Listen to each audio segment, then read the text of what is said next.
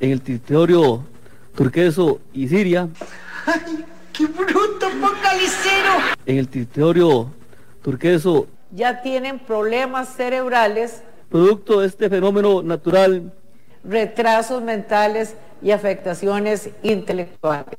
Y reiterando nuestra solidaridad al pueblo turqueso, al pueblo turqueso. Hay uchú, hay maracuyá, hay queso en el territorio turqueso. Es como el guaro, entre más viejo más bueno el cabrón. Por mi parte, yo tengo demasiado trabajo. Turqueso. Pienso yo que no se trata de asustar a la gente, ya la gente está asustada. Amplify Radio presenta Ciudad Caníbal, el efecto secundario de la información.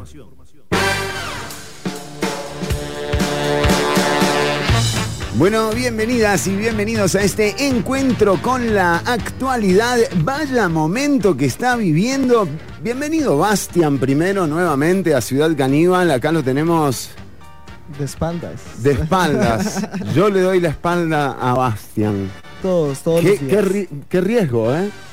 Sí, ¿verdad? Ah, el que entendió, entendió. No, espero, espero que se encuentren bien. Yo me siento bien. Yo Fui- también. Fui a la psicóloga esta semana, ¿verdad? De- lo necesitaba urgentemente. Creo que todo Costa Rica lo ocupa, la verdad. Qué lindo, ¿no? Sí. Cuando uno va a algo que necesita. No, y que por cierto fui gratis, porque esto no es para todo, o sea, no digo que es para todo el mundo, sino que to- no todo el mundo tiene acceso, ¿verdad?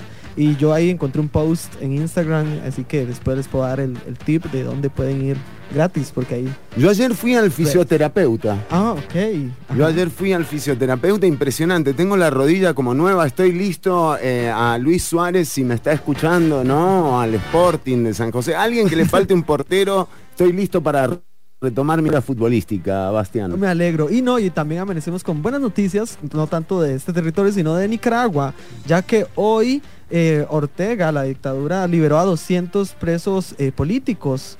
Eh, sí, en la mañana y fueron, eh, bueno, no es que los liberó por liberarlos, los expatrió, ajá, y se fueron para Estados Unidos, pero di, algo ya es algo, ¿verdad? Ya están con sus familiares porque era algo que se necesitaba totalmente. Sí. No, no, y de, hecho acá eh, nos dicen, sí, sí, sí, estamos, estamos con la rodilla a full, eh, me mandan un mensaje ahí la gente preguntando eh, por mi regreso, pero no, todavía no estamos como para retornar a, las canchas. A las grandes ligas. No, no, no, no, no. Bueno, y la que dijo que se iba, pero no se fue, no sé, se va, no se va, Jocelyn Chacón.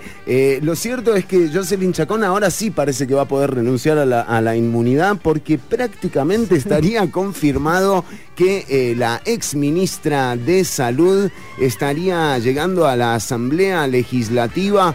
Qué momento, ¿eh? Eh, lo que gracioso es que ella dice que ella va a estar en la asamblea solo si la patria y Rodrigo se lo piden eh, y creo que se lo va a pedir la fiscalía, ¿verdad? Que es muy distinto. o sea, ella ocupa estar ahí. Sí, eh, ojo, porque bueno, pero ya doña Jocelyn había dicho que iba a renunciar eh, a, a la inmunidad cuando no la tenía, ahora que la tenga, me imagino Nos que... estaba dando un spoiler de lo que iba a suceder, sí, sí, ajá. ¿Cómo? ¿Dónde está el pecado? ¿Qué es el miedo? Yo no sé, ¿me entiende? No lo sabía. Es fascinante ver aquí el detalle y el cuidado con el que tratan a estos animales. Me cago en ustedes. ¿A quién da lo que tiene? Yo tengo mucho dinero. Dígame en dónde está el pecado. ¿Qué es el miedo? Yo no sé, ¿me entiende? No lo sabía. Es fascinante ver aquí el detalle y el cuidado con el que tratan a estos animales. Me cago en ustedes. No, solamente fue que todo quedó pago. Yo sé el medio. Quedó pago, ¿eh? ¿Lo contamos a la gente? Y no, ahí está. Ah, bueno, sí. ¿Verdad?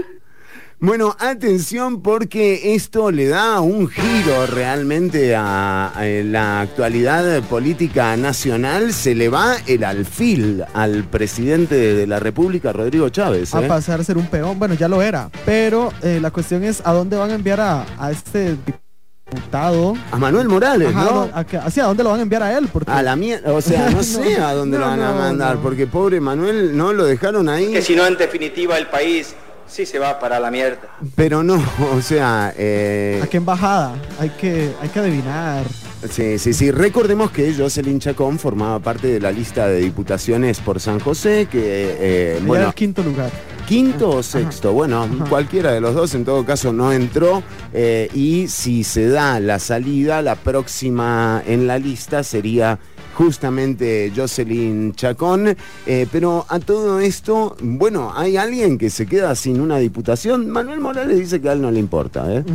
Igual Pilar también se le preguntó que que qué pensaría ella de renunciar y ella dijo que ella está en donde Rodrigo le pida que esté. Entonces, Es impresionante, ¿eh? ajá, no sería nada bueno si para el gobierno, ¿verdad? Perder su ficha más importante tal vez en la asamblea que es pues Pilar Cisneros, que al final es solo la fachada de, de lo que el partido di, pues es, porque ella ella era la diputada por todas las provincias, recordemos, en las elecciones, ¿verdad? Aparecía en todas las pancartas, ¿eh? Sí, Hasta te comprabas un afiche en la calle de la amargura y te aparecía Pilar Cisneros. Era Sí, increíble. ¿eh? había un meet and greet, digamos, una vez ahí en, en no sé, en- Eh, Festival Imperial, Pilar Cisneros atendía con Incubus. sí, sí, sí, en picnic, ahí estuvo Pilar Cisneros, sí, claro, claro. Tocó bien, ¿eh? Sonó bien Pilar. Sí. ¿O no? Bueno, no sé. em, ¿Qué sé yo?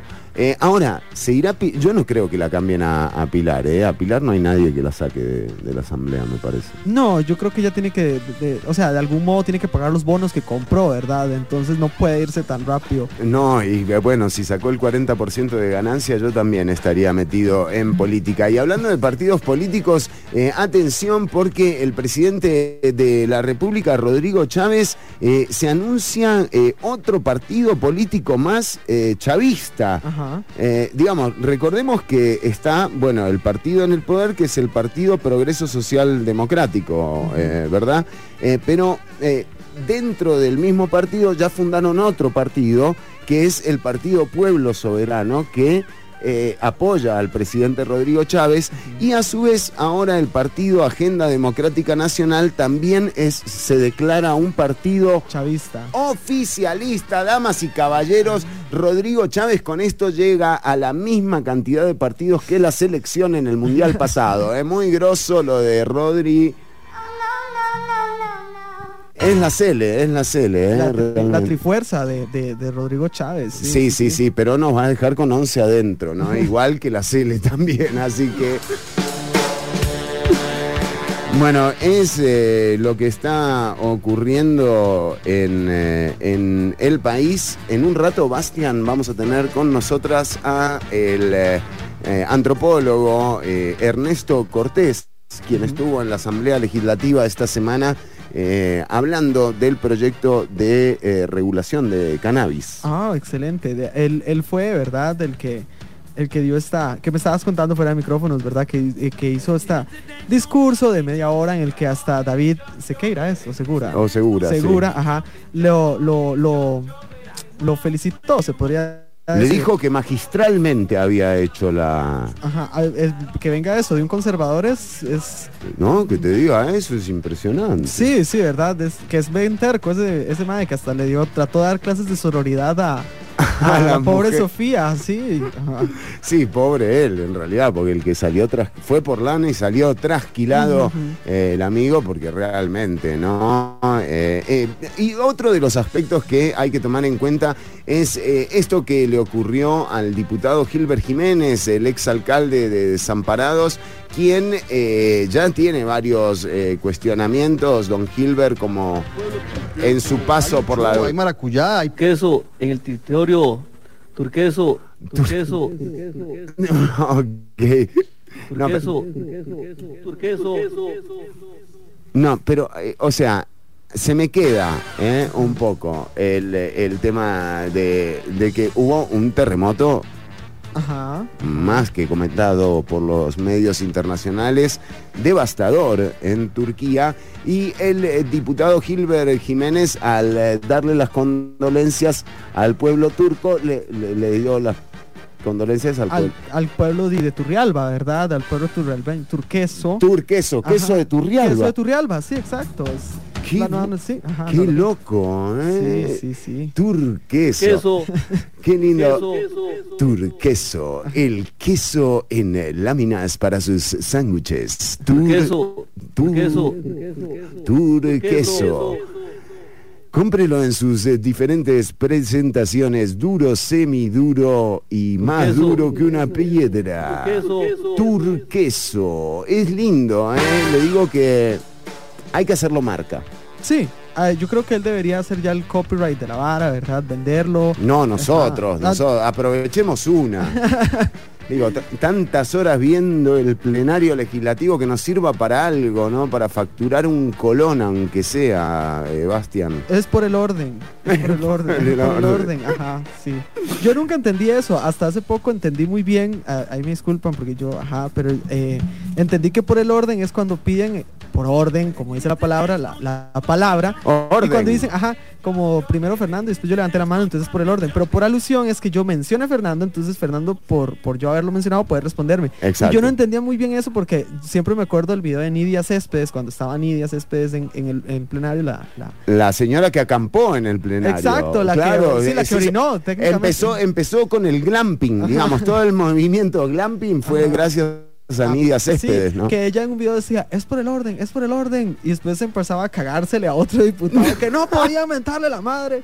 Y decían, eso no es por el orden. Y entonces, no sé, siempre me acuerdo de eso y yo me preguntaba cuál era la diferencia de por el orden y por alusión, pero Sí, sí, sí. Bueno, eh, ¿y queda- quedó satisfecho en, en la respuesta que encontró? sí. ¿Sí? Sí, sí, sí, sí, sí, totalmente. Ahora tengo ganas de comprar turqueso. Turqueso en sus diferentes presentaciones, eh, por favor. uno duro. Sí, para que- freír. Sí, para freír. ¿Sabe que lo bien que queda eh, el, el turqueso en, en sus distintas eh, presentaciones? Lo pueden encontrar en eh, la ruta. En el territorio turqueso Ya tienen problemas cerebrales. Bueno, no seamos así, ¿eh? no, no demos, eh, no devolvamos la violencia. No. Por, no, no. per favore, per favore. Eh, bueno, eh, otra cosa que, eh, que ocurrió, se comparó a la ex ministra de Salud con Juana de Arco, damas y caballeros. Sí, y me me parece muy bien eso de que lo haya hecho porque Juana de Arco todos sabemos cómo terminó, ¿verdad? Entonces No. espero que pase algo parecido, ¿verdad? Poéticamente, ¿verdad? Eh, si es que la ministra le gustan, ¿verdad? Sentir el fuego y que también hay una teoría, eh, existe una teoría de que Juana de Arco pudo haber sido un hombre trans, existe esa teoría, ¿verdad? Entonces, ¿será Jocelyn Chacón una aliada? Ojo. Tal vez, tal vez no, Tal vez no. tal vez no. Ajá. Bueno, pero interesante eh, comparación. De hecho, el presidente de la República mencionó eh, que, que durmió muy triste cuando le llegó la noticia eh, de la renuncia de Jocelyn Chacón. Y bueno, son cosas que pasan. Tranqui, ¿no? Sí, uno pierde todos los días a alguien, o sea. Déjala ir, déjala ir. ¿No? O sea, igual no la va a dejar ir porque la va a tener en la asamblea, pero... pero No, déjala ir, déjala ir. sí, el problema es a quién nos van a poner ahora en el Ministerio de Salud también. Eso hay que pensarlo. Si nos pusieron a un personaje como Jocelyn Chacón, ¿quién será el siguiente? ¿Quién será? el Yo te- doctor Life is Good, no sé. Ojo con Turqueso, eh, para, yo te digo que eh, lo veo. Eh. turqueso turqueso Puede ser, eh, eh, no descartemos ninguna opción porque todo puede ocurrir. Vamos a hacer aquí una lista ahorita de eventuales eh, personas que lleguen al Ministerio de Salud. Juan Diego Castro, por ejemplo. Él fue ministro de Seguridad, había sido. ¿O de- Sí, pero igual, no importa, ¿no vio que no importa? O sea, Mm. vale ver, digamos, no importa. El tema es, digamos, ser obediente. Sí, sí, Eso sí. es lo importante. Sí, sí, cualquier, pueden poner a cualquier influencer, digamos, y no va a importar. Sí, un influencer, ¿no? O sea, por ejemplo, yo te digo que eh, levanta, levanta un poco la imagen del Ministerio de, de Salud, qué sé yo, una Leonora Jiménez, ¿no? O sea, llega Leonora ahí, ¿no? Al ministerio y, o sea, son ideas, Sí, ¿no? las dejamos al aire. Ahí La- para- ahí se las dejamos picando porque sabemos que el presidente escucha este programa eh, durante el almuerzo. Sí, sí, sí, sí. Bueno, otras eh, noticias que tienen que ver con la actualidad y con temas que vamos a estar tocando. Usted trae eh, justamente uno de ellos. Mariela, Mariela Herrera va a estar con nosotras eh, más adelante también. ¿Qué nos trae hoy, Bastián? Eh, hablando de instituciones y de falta de, de- de cariño, se podría decir, de parte del gobierno y del Estado, mejor dicho, hacia estas instituciones, quería hablar un poco del caos que hay detrás del MAC. Me cuesta. MADEC. MAC, ajá. Museo de Arte y Diseño Contemporáneo, ¿verdad? Es que la D no la. se me cuesta meterla ahí. Sí, sí, pero, sí. pero es porque este, extrañamente este museo ha estado en crisis, se podría decir, desde desde hace unos años y Creo que la salida de Fiorella Resenterra también sacudió un poco, ¿no? Las bases de- del MADC. Ajá, entonces di, hay que mencionarlo para que no solo quede entre la burbujita de los que somos del mundo del arte, porque eso es lo que pasa con las instituciones eh, y lo que es la cultura costarricense en cuanto a, la- a- este gremio tal vez de la cultura, que solo queda muy para nosotros y no sale de aquí, digamos. Entonces, y estábamos mencionándolo cuando hablábamos esto de, de la escena, de la escena de teatro, no sé, de la escena escénica, valga la redundancia, aquí en. Costa Rica, ya que hoy también amanecimos con otra noticia, ¿verdad? Bueno, no amanecimos, ahorita, en, en mediodía, el, el fallecimiento de nuestro queridísimo actor costarricense, eh, Marc- Álvaro Marenco. Álvaro Marenco, gracias. Sí, sí, sí. Sí, sí, eh, realmente un golpe durísimo, ¿no? Para y, y venimos ya de otro que es eh, también eh, el fallecimiento de Yesenia Artavia, ¿no? Eh. Otra actriz también, de hecho con quienes uno compartió en algún momento eh, y, y nada, un palazo. Exacto, y que, que estas muertes, digamos, y estos temas no solo queden en las personas que mal llamadas cultas, digamos, ¿me entendés? Como estas personas que tienen este acceso a este mundo de, de las artes, sino que, que sería tuanis que lleguen a más personas, digamos, estos temas y que sean de más interés público. Sí, sí, de hecho, eh, bueno, Álvaro, eh, mm, vos lo destacabas ahora, Bastian, eh, una persona que creo que no le dijo que no nunca a ningún proyecto, eh, una persona más que generosa con quienes le tocó o con quienes nos tocó eh, trabajar. eh, un tipazo realmente y con un nivel profesional reconocido a nivel internacional, una persona que hizo películas eh, internacionales, que eh, sabía muy bien lo que era eh, el ámbito de, de la actuación en teatro y en cine, que son dos cosas muy diferentes, eh, muy diferentes técnicamente, eh, y es una persona que realmente exploró el amplio espectro de la actuación, entonces es, va a ser, nos va a hacer falta Álvaro Marenco. Totalmente. Y, y, mm, y sí, esto de que vos decís que él, que él no le decía que no a ningún papel y era bastante carismático cuando uno lo Uf. conocía, pues yo lo conocí en un corto, digamos, de la Veritas y yo decía, wow, este señor es como, o sea, yo lo vi ahí, después lo vi en otro proyecto y después lo vi proyectado en una película de escena nacional y yo dije, wow, quien no lo conoce, eh, o sea, cuesta mucho haber visto un proyecto de, de cine o de teatro costarricense y no haberlo visto. Sí. Eh, él estaba en todo lugar, digamos. Sí, sí, y, eh, y mi abrazo eh, A la eh, familia. de, de- de mi parte a, a Valentina, a, a Dani eh, y, y a Ítalo también, eh, pero a Valentina y a Daniel, eh, mm, nada, un abrazo muy estrecho y realmente una familia que dio arte generación tras generación, ¿verdad? Entonces, eh, nada, un abrazo para, para, para la familia Marenco. Y atención, ¿a quién tenemos aquí con nosotras? Ha llegado Mariela Herrera. Mari, un gusto tenerte nuevamente en el programa.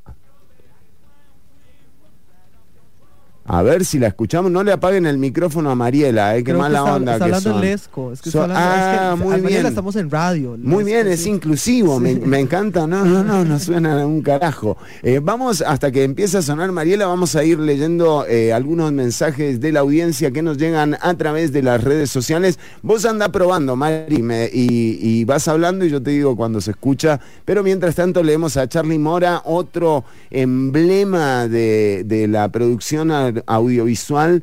Eh, con Charlie también hemos trabajado y, y Charlie es uno de los que puede dar fe eh, del nivel de persona eh, que, era, que, que era Álvaro. y digo, es que es muy fácil en un set de filmación creerte que sos Brad Pitt, ¿me entendés? Porque realmente eh, hay mucha gente breteando eh, y desde el asistente de producción, pasando por el gaffer hasta el director, la organización del audiovisual es muy vertical. Y el actor y el talento están en una parte muy alta de esa verticalidad que tiene eh, la producción audiovisual. y es muy fácil encontrarte. A mí me tocó eh, trabajar en una película con un ganador de, de Oscar, con William Hurt, y realmente son tipos que te frenan una filmación por pelotudez. Ajá, ¿Me entendés? sí, sí. Pobre fallecido William Hurt también, pero bueno. eh, y un El ego tipazo. no se le quitaba, Pero, ajá. y un tipazo, Ajá, exactamente, pero con, con unas ínfulas muy altas. Álvaro es el reflejo de la horizontalidad en el trabajo del audiovisual. Álvaro lo trataba Charlie, que es uno de los mejores gaffers del país, o sea, y técnico, no solo gaffer, sino técnico, ilumino, iluminotécnico. Bueno, Charlie es un grosso, junto con otros. Y, y con el director. Y tenía tiempo para todo el mundo. Y no se ponía en pelotudeces. Que de nuevo, en las filmaciones, lo más fácil del mundo, la constante, encontrarte algún pelotudo. Esa es la constante. En este caso, estamos hablando de que el audiovisual pierde a un gran valor eh, del rubro y, y sobre todo a una gran persona. Así que Charlie Mora, un abrazo para vos. Gabo Sequeira nos dice, por el orden, necesitamos las ganancias del tiqueso para la fiesta de Ciudad Caníbal. No, ¿cuál tiqueso? Turqueso. eh. Queso, turqueso, turqueso, turqueso, turqueso. Lo, estamos, lo vamos a ir... Es por el orden. Ah, Ahí Lo, está. lo estamos implementando. Ahí está Mariela, Mariela. por el orden. Mariela, por el orden, sí. Gracias, sí, gracias. O sea, por, eh, por un lado sí, muy gracioso lo de turqueso. Por otro lado, dígame que ustedes no han dicho una estupidez así en algún momento. Sí, claro. Yo he dicho tonteras de ese tipo Por en supuesto. múltiples ocasiones. Pero de gentilicios Pero o es- confusiones en general, porque eso era un gentilicio, era turco, ajá. Sí, sí, Ajá, sí. ajá. Ajá, ajá, ajá, ajá. Yo siento que, yo siento que de los dos tipos, de los dos tipos, siento que, o sea, yo no sé, yo lo, yo lo que estaba pensando era como Mariela, usted dice, usted dice dos cosas, mínimo de dos cosas así todos los días. Ah, pero yo... y Yo no sé. pero por favor, o sea, lo que me parece es que más bien eh, eh, estamos aprovechando algo cotidiano para transformarlo en algo extraordinario, que es esta nueva marca de turqueso que eh, va a salir al mercado y todo... Turqueso, Y, y es... eh, Excelente. O sea, digamos, esto va a romper, esto es reactivación económica, carajo, ¿me entendés? O sea, eso es. Esto es un proyecto de presidencia, claramente, ¿me entendés? O sea, Emprendimiento, emprendimiento. sí, esencial Costa Rica. Exactamente. Eh, bueno, pero sí, tiene razón, Mariela. Usted dice que nos estamos burlando de más. No, no, no, no, no, no, no, no. Usted está en su derecho, no, no, usted está en su derecho por la libertad de expresión de burlarse todo lo que cada una figura pública. Te puede decir. lo No, porque que me empiezo a sentir culpable, Mariela. Ah, ya, ya, ya, claro. ¿Usted siente culpa? Todavía. Todavía, wow, wow. Yo pensaba que habíamos logrado purgar ese sentimiento. No, es lo que me quedó de las Pero- clases de religión del Colegio Los Ángeles. O sea, eso me quedó la Por, culpa. por algo, por algo me trajo el programa, porque está. haciendo caridad, digamos, como para no sentirse tan mal consigo mismo, ¿verdad? Dijo, ay, traigamos al chico extranjero y que, y que no es hetero, entonces le funcionó tal vez, sí. Ajá. ¿Sí? Lo tengo. Está siendo inclusivo. Ajá, ellos hay que ser inclusivo, sí, sí. sí. Exacto, exacto. Es esa in- eh, inclusión forzada, es como la de Netflix, ¿viste? O sea, eh, Ah, como, ahorita hace blackface, digamos. exactamente. entonces, no. sí. eh, Como Canal 7, ¿se acuerdan? Sí, Que- sí, sí, sí. Sí, sí. Cierto. Y eso, ha- hace unos años. Ahora bien, episodio. analizando esto, lo que acabamos de decir, eh, digo, no estamos tan mal, ¿eh? Eh, po- po- podríamos estar peor realmente. Sí, sí, sí, sí. O sea, sí, sí, sí, sí. sí. Yo Sí, estoy sí, aquí por- O sea, me parece que. Eh, el balance es positivo, o sea, déjate de joder. el balance, yo sí, yo diría que el balance termina siendo positivo. Ajá, Sí, sí, ajá. sí, sí, sí. entonces, entonces en la escala, todo bien. Y no, no, no me parece que se está pasando con burlarse, pero pero sí yo, pero sí me puso a pensar bien eso, como wow, la cantidad de estupideces que No, muchas no, personas no. podrían sacar que nosotros hemos dicho en este programa.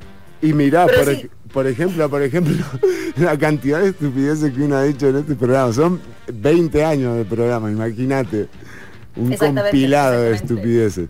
Bueno, pero, pero, pero no somos diputados. No. ¿eh? O sea. Ese es el punto. Y yo no tengo trabajo. Sí, sí, sí, entonces, exactamente. ajá, no tengo loco. mucho que perder. entonces, Exactamente, no somos Exactamente, diputados. exactamente. O sea, si, si vas a decir turqueso, si, si querés, eh, eh, digamos, si querés permitirte ese tipo de errores, Gilbert Jiménez venía a trabajar a Ciudad Caníbal, dejala curul, dásela a Jocelyn Chacón, no se puede, ¿no? No, pues es de Ah, bueno, pero es lo mismo, al Se la puede dar a De Santi, yo no sé. Es todo igual. Son todos iguales, no importa. O sea, que se las pasen entre ellos, no pasa nada. Y en este caso, en este caso, su- en este caso, en el nuestro, su trabajo es pararse en un micrófono y decir estupidez. Exacto. O sea, ese es, ese es el, ese es el, en eso consiste este veré. ¿Eh? Ahí estamos. Usted, Ah, usted está cumpliendo perfectamente con las estipulaciones del trabajo. Ahora ya, y decirle turqueso a los turcos. sí, creo que eh, te pelaste el sí. Después de recibir un terremoto. pública de política. Ujú. Sí, después de una- un trágico terremoto. Sí. Mm, sí, sí, sí, no, no es un error como Por lo- sí. Fue alcalde de su, de su, eh, o sea, era su alcalde este señor, eh, Mariela Herrera, ¿Lo fue? lo fue, ¿De, de dónde fue alcalde? de, Desampa. Desamparados. Ah, ok, cierto. Mariel es de Desampa, cierto. Hemos, hemos estado en fiestas, Mariela y yo, cierto, ahí en Hemos estado, hemos estado, nos hemos topado, porque todos los desemparadeños como colectivos se conocen entre ellos, Ujú, todos, es ujú. increíble. Segundo cantón más poblado del país y todos nos conocemos de alguna forma. Todos tenemos o un primo que conoce a alguien, o alguien, o un compa, o fue al colegio con alguien. Entonces, nos topamos por pura casualidad en una fiesta de amigos en común. ¿Vieras qué gracioso? Pero yo no soy de Desamparados, ¿verdad? Solo llegué un Exacto, día. sí, sí, Ajá. usted se apareció. Estiren, Ajá, porque ajá, tengo que buscar una cosa. Ok. Ok. Me encanta que eso se siente como cuando, como cuando uno uno tiene un amigo en común, aunque nosotros nos conocemos desde antes, como cuando uno tiene un amigo en común y el amigo en común se va y de repente uno se queda como con el otro compa, como, Ajá, y se- ah, ¿y dónde es que se conocieron ustedes? Sí, no, pero, pero Mariela y yo nos habíamos conocido en radio. Fernando, no sé si Fernando le he hecho, pero nos conocimos en radio. Éramos de radio. Ajá, éramos de Radio U y, y, y estamos otra vez aquí. Yo también era de Radio Ah, ¿y qué pasa? ¿Y por qué ya no de- Y ya muy mayor, me dijeron, muy mayor. Me dijo, ya, ya no, ya, ya, ya no estás para la U. Ah, no, sí, ya tuviste que haberte graduado de Sí, antropología sí, hace sí. unos No es, no tres es ese- añitos, sí, exactamente, exactamente. Entonces me dijeron, no, mira, mejor. O sea, por tu bien, ¿me entendés? por tu bien. Basta, ya no va a ganar la FEUR. Ya, sí, ya, no vas ya. a conocer estudiante de comunicación. No, no, no, no, no, ya no estás en edad, eh, básicamente. Pero sí, sí, así fue. Eh, bueno, queridas amigas y amigos, vamos a seguir con eh, usted, Mariela Herrera, ¿qué trae para hoy? Bueno, les voy a hablarles un poquito acerca de cómo hay un centro de investigación en este momento especializado en investigaciones del cáncer que este, en este momento está sacando unos estudios eh, de, de, digamos, de medicina de precisión para detectar si personas con este, el virus del papiloma humano, que es el virus que más provoca cáncer de cervix, así como estamos hablando, en el 80, 85% de los casos de cáncer de cervix es lo que lo provoca. Este, es, pero, hay una población muchísimo más grande que tiene el virus del papiloma, tanto, tanto masculina como femenina, este, que nunca en realidad, di, nunca presenta síntomas y nunca este, y nunca se, se desarrolla a más, ¿verdad? Entonces, básicamente lo que están viendo es personas que porten el papiloma humano, si están haciendo unas pruebas, desarrollar unas pruebas para ver si esas personas están en posibilidades de desarrollar cáncer de cervix. O sea, si valdría la pena, ¿verdad?, proceder a tratarlo y de qué forma se podría desarrollar este cáncer. Muy útil porque eso nos ayuda a este, determinar eh, mejores rutas de tratamiento en el caso de que la persona sí desarrolle, sí desarrolle una enfermedad o también rutas preventivas para, para evitarlo. Muy útil. Muy útil, vamos a estar charlando sobre esto que además, como bien dice Mariela, hay gente que puede tener el virus y no presentar síntomas. eh, y bueno, sí, un montón de gente. Y, y bueno, y esto hay que tomarlo eh, en cuenta también. Y, y más adelante, en unos minutos nada más, va a estar con nosotras Ernesto Cortés. Así que eh, tenemos un programa cargado de, de info eh, y buen humor, concursos, premios. Sí, premios, o sea. Chistes, imitaciones. Ya, eh, estoy practicando mi imitación, ya voy, ya voy, ya ahorita la ¿Usted a quién imita bien? Retos, retos. ¿Quién le Sí, sale bien a Yo usted? en el cole imitaba a Laura Chinchilla, pero no era que imitaba, imitaba a la Mae que imitaba a Laura Chinchilla, que es muy distinto. Claro, es como imitar a Ah, Natalia. guau, dice- Sí, es, es- sí, es muy, es muy complejo. Hay, Exacto, hay pero- varias capas de por medio. Ajá, pero en el cole di- tenía la voz un poco más como... Claro, como que se te escapaba. Se me iba, ajá, entonces ahorita ya no, pero, pero podría intentar pensar en algún personaje costarricense y, y ver si lo logro imitar. Ay, pucha. Bueno, muy bien, muy bien. Así que vamos a tener eh, esto. Eh, Ernesto Cortés, vamos a estar charlando sobre el proyecto de cannabis en la Asamblea Legislativa. Eh, ¿Llega o no llega Jocelyn Chacón al plenario? Yo creo que eso ya está más que negociado. Eh, ojo porque, eh, digo, con, con cuidado, ¿no? O sea, eh, no sé por qué. Yo digo que hay que manifestarnos ese día, o sea, muy sinceramente. Como a darle una bienvenida. Sí, exacto. Yo no sé por qué la FEU, los grupos, los grupos sociales no están haciendo, porque si ya se sabe que la MAE va a llegar, ¿por qué no están haciendo Igual entran como por el sótano, es rarísimo Sí, por sí, sí, donde entran. pero igual el día eh, se va a dar la fecha. De como Para mí que fecha. entran por mercado chino que está al lado los diputados. El de la Cuesta de Moras. Cuesta de Moras, Ajá, sí, entran sí. por ahí. Oh, esa es la táctica. Ahí Claro, está, entran de- ahí está. Una vez con un fresquito. Sí, entran ahí con el tomate en oferta. Por eso no les importan los precios, porque compran en Cuesta de Moras. En realidad todos los asesores, Tienen la promo. Sí, todos los asesores compran ahí. Sí. Yo los he visto, los asesores de uno de Liberación lo vi comprando ahí, el, el del que le dicen, es que los trolls le dicen al, al diputado de Liberación Hermes, como el papá de Betty la Fea, y es que sí se parece, pero ¿no han visto los comentarios de, de los videos de la comisión? Es que suben los videos. ¿Quién, Francisco Nicolás? Sí, sí, sí, sí. Entonces dicen que se parece a don Hermes Pinzón y me da mucha risa porque me imagino la música. Es que sí se parece y tiene una forma de hablar muy parecida. Bueno, vamos a, vamos a seguir con eh, los mensajes. Jeffrey Sandy dice, por dicha eh, que la de la culpa, me me imagino, eh, fue por lo que vivió en el colegio Los Ángeles y no en el Tacho. Es verdad, yo estuve en el Anastasio Alfaro. O sea, Ah. Jeffrey, nos conocimos del Anastasio Alfaro, no lo puedo creer. ¿Hace Jeffrey, un cuánto está abrazo. aquí usted en Costa Rica? 120 Buenas años. pelotudes. Sí, buenas pelotudes. Eh, también eh, nos dice Jeffrey Sandí. Rachel Doom, buenas tardes, caníbales. Gracias por eh, las risas para empezar el fin de. Charlie nos dice, excelente, caníbales. Felicidades, amigos. Me gusta mucho el programa. Abrazo para todos. Marlon eh, nos dice, cuéntenos por qué no. ¿Mm? No sé. Eh, y Gabo Sequeira, un abrazo para vos, Gabo, también.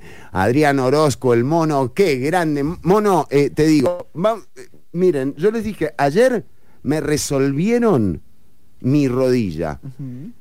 Usted dijo que iba a dar el dato de su psicóloga, ¿no? Ay, sí, sí, sí, sí. Bueno, Sí, yo voy a... buscarlo. tenga- bu- vaya buscándolo porque yo voy a dar el, el dato de mi fisioterapeuta que me salvó 6 mil dólares de una operación que me querían hacer y me, me agarró la rodilla Francisco Morales Cascante y me hizo... Me, y media preguntándome cosas, me sentía como en un como en una comparecencia de Jocelyn Chacón en el eh, en la Comisión de Financiamiento Político.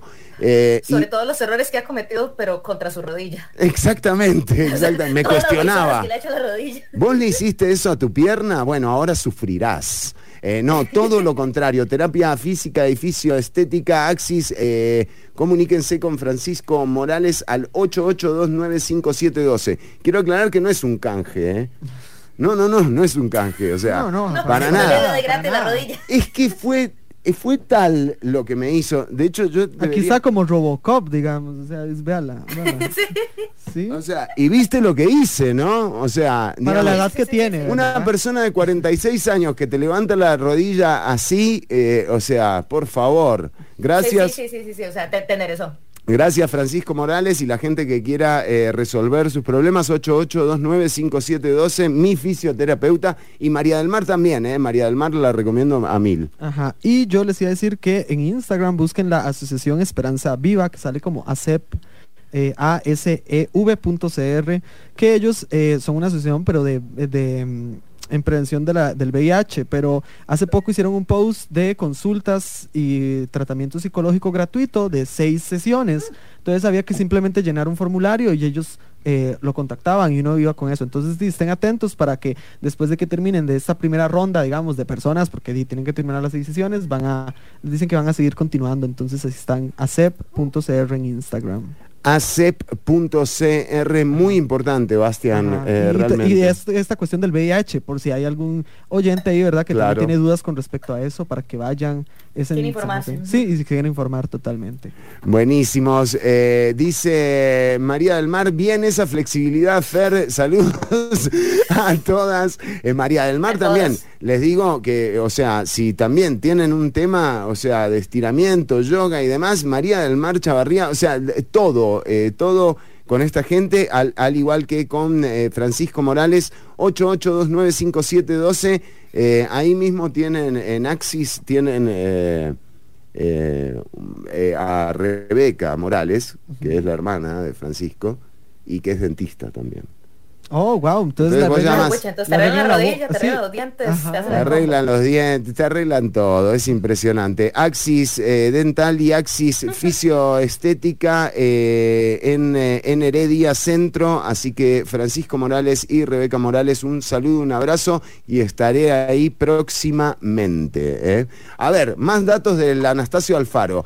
Eh, nos dice, así es, Fer- Fernando, te admiro porque jamás me imaginé en los tiempos del tacho que llegarías a generar algo tan positivo como este programa. Eso está, está- Eso es un insulto agazapado por ahí.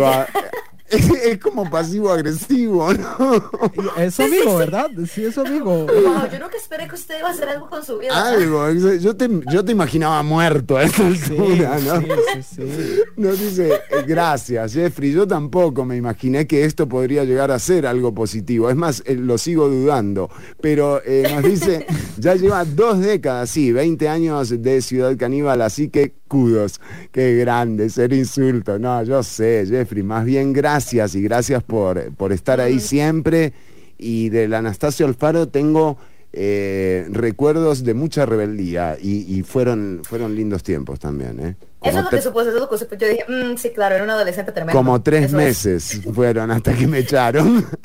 Fede- no, me están saliendo todos mis compañeros de la escuela, no puede ser. Federico Herrera, las mejores vibras y éxitos, Fernando, y para todo el equipo. Dijo, dijeron, está hablando del cole, vaya, métase a la transmisión. Compañero, compañero, el grupo cole. compañero mío de la escuela de primero, segundo grado, Fede Herrera, Oh, además lo adoro también. Saludos al mono, dice José Rodríguez Cambronero, el Suricato, un saludo para vos.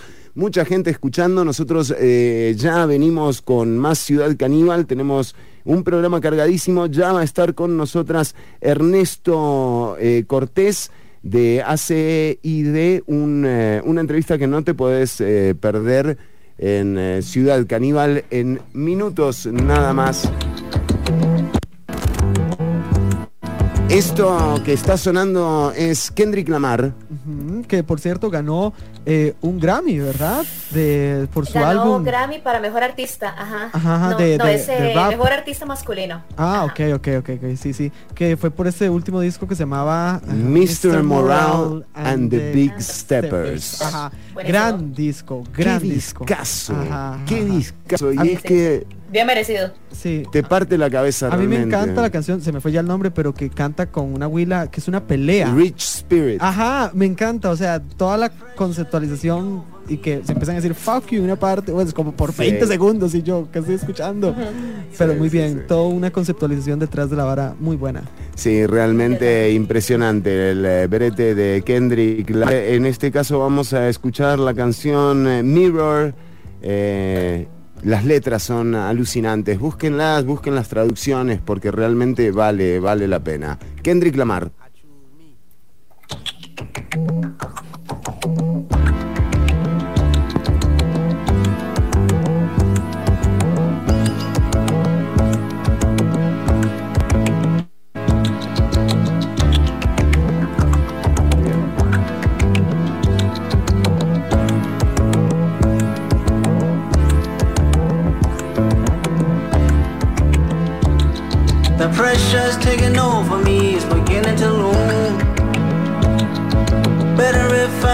Your feelings and tell you the truth. Lately I redirected my point of view. You won't grow, wait on me. I can't live in the matrix. Rather fall short of your graces. This time I won't trade places.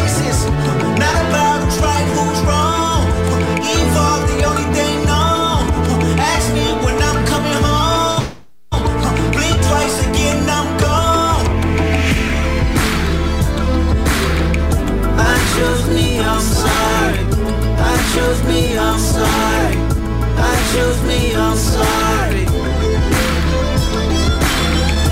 I chose me, I'm sorry. I chose me, I'm sorry. I chose me, I'm sorry. She woke up in the morning for the daily news. I was so low mourning through the family feuds. Baby, I told your story and laid down all the rules. Still, you won't grow, ain't no me. I choose me, I'm sorry. I choose me, I'm sorry. I choose me, I'm sorry. I choose me, I'm sorry. I choose me, I'm sorry. I choose me, I'm sorry.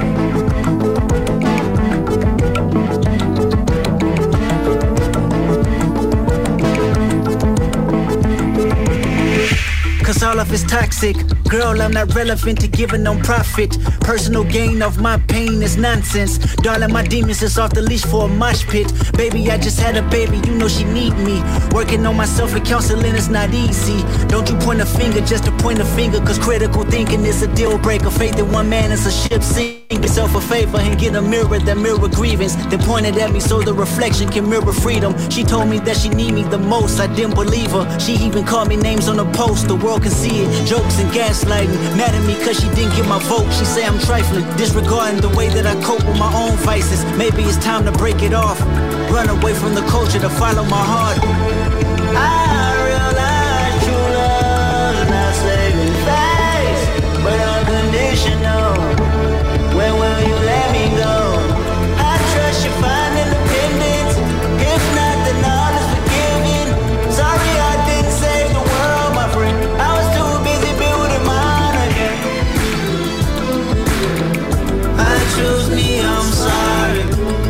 Choose me, I'm sorry.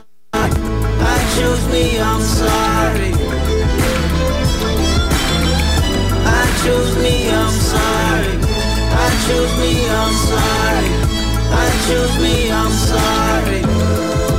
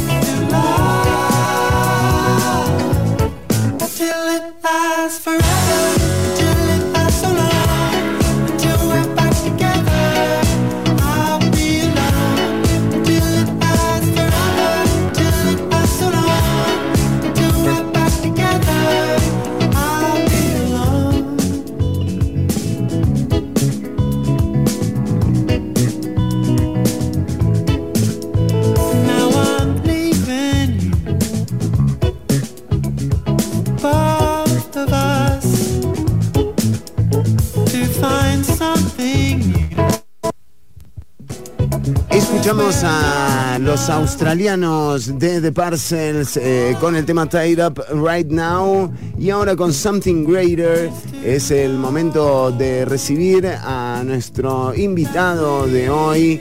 Nos acompaña el antropólogo y activista, además fundador de la asociación ACEID, eh, un eh, investigador sobre el consumo responsable y también parte de, eh, de la red latinoamericana que eh, justamente eh, se especializa en temas de políticas de drogas, derechos humanos, salud pública, reducción de daños, reducción de la violencia, proporcionalidad en las penas y otros temas que son claves cuando, por ejemplo, ocurre lo que está pasando en el, en el país con la discusión sobre el proyecto de eh, la regulación del cannabis y que vale la pena también hacerse una serie de cuestionamientos en torno a cuál es la legislación vigente. Eh, muchas dudas eh, envuelven a la ley de psicotrópicos y también pocos datos. Creo que la persona con más datos que hemos entrevistado, bueno, hay otros referentes también, pero Ernesto siempre ha sido muy generoso con sus investigaciones y esta vez estuvo en la Asamblea Legislativa eh, aportando también eh, los datos que se han recolectado durante todos estos años de trabajo. Ernesto Cortés, un placer como siempre tenerte acá en Ciudad Caníbal. Ernesto, ¿me escuchás? A ver si te tenemos. No le apaguen el micrófono. Siempre hay alguien que les apaga el micrófono a los invitados. ¿eh? Qué mala onda que son, loco. A ver si ahora nos escucha Ernesto y si pueden activarle el micro. Ya, ya lo vamos a tener eh, a Ernesto Cortés. eh, en segundo, nada más, Mariela Herrera también está con nosotras y le decimos a la audiencia que, eh, bueno, fue eh, esta semana cuando eh, estuvo Ernesto Cortés en la comisión que analiza el proyecto de ley sobre la regulación eh, del cannabis, eh, promovida, eso sí, por... por las fuerzas políticas en la Asamblea Legislativa y también con algunos, con algunos, eh, por decirlo de alguna forma, cuestionamientos en torno eh, a, lo que realmente eh, pretende regular la ley. Ernesto Cortés, ahora sí te tenemos, qué placer. Y primero, nada, te dijeron que magistralmente presentaste el tema en la comisión legislativa, impresionante. Hola Fernando, muchas gracias. Pues sí, estuvo interesante. La verdad es que, fue, un, fue un espacio eh, interesante. Llevo el presente de hace muchos años hablando de lo mismo. Este, y pues tampoco me esperaba, bueno, te soy sincero, me esperaba un poquito más. eh, porque uno sabe todo el tabú y el, estigma que hay alrededor de estos temas, ¿no? Y los temores eh, que tiene tanta gente. Finalmente, yo creo que es importante tomar en cuenta que hemos vivido ya casi más de 100 años de prohibición, ¿no? Más de 100 años de mentiras, de eh, castigos, de represión, ¿no? Por, por una planta o por sustancias o, o por hacer con nuestro cuerpo lo que queramos hacer, ¿verdad? Y de ahí estos, estos temores infundados de, de nuestra juventud, de nuestras niñas, ¿verdad? Es algo que se ve desde la prohibición, ¿no? En los Estados Unidos, a finales de 1900 veía los carteles, ¿verdad? De los niños abrazados, de la mamá con su hijo, de vota en contra del alcohol para prohibirlo, ¿verdad? Y eso fue también lo que logró que existiera una prohibición eh, de 12 años de alcohol en Estados Unidos, ¿verdad? Y las consecuencias que tuvo eso, que todos lo sabemos porque hemos visto muchas películas de gangsters gringos, eh, pero nadie habla del impacto que tiene la prohibición actual de las sustancias, ¿no? Si hay algo que, que repetí más de una vez en esa audiencia fue em, ningún daño a la salud del consumo va a equipararse o a llegarle a los tobillos al daño que genera la criminalización y el estigma actual hacia las personas usuarias de drogas. Entonces, cualquier modificación es buena, ¿no? Cualquier, no, no hay duda de que la regulación. Aunque podría, dependiendo del tipo de regulación, que yo creo que eso es algo también muy importante decirlo, ¿no? No, no sabemos cuál es el camino, estamos pasando de la ilegalidad total a una regulación, podría aumentar el consumo, puede que no, ¿verdad? Pero aunque aumente el consumo, nunca va a generar los daños y prejuicios que genera la actual criminalización y estigmatización. Eh, también eh, hacías eh, un apartado y ahora que hablas de la criminalización, eh, no es lo mismo que la penalización. En realidad hay mucha gente que está cumpliendo muchos años de cárcel o, por ejemplo, incluso mm, simples decomisos que ni siquiera son legales, eh, que te podrían estar haciendo las autoridades, pero quizás para que amplíes un poco eh, en, esa, en esa contradicción que tiene eh, la ley con respecto a lo que realmente ocurre en una requisa, por ejemplo, en la California, ¿no? Pues la ley en Costa Rica eh, no penaliza el consumo ni la, ni la posesión para consumo, entendiendo penalizar, ¿verdad? Que te den una sanción penal, ¿no? Que te detengan, que te metan a la cárcel o que inclusive te pongan una... una Contravención, multa, ¿no? claro, sí. Ajá, una sanción administrativa, déjamelo así.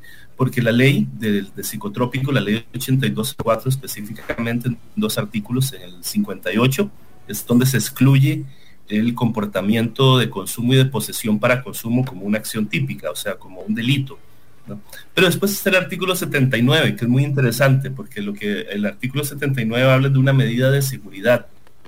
Eso es, eh, si lo leen textualmente, se lo recomiendo, en, en resumen, en un resumen muy burdo, básicamente dice que a las, las personas que consuman en la vía pública serán referidas a tratamiento voluntario y gratuito. O sea, ni siquiera es una infracción. Te internan directamente, te ven fumando un porro y te internan. Ah, pero es voluntario. Entonces es básicamente decirle, chiquito, vaya, internese, ¿verdad?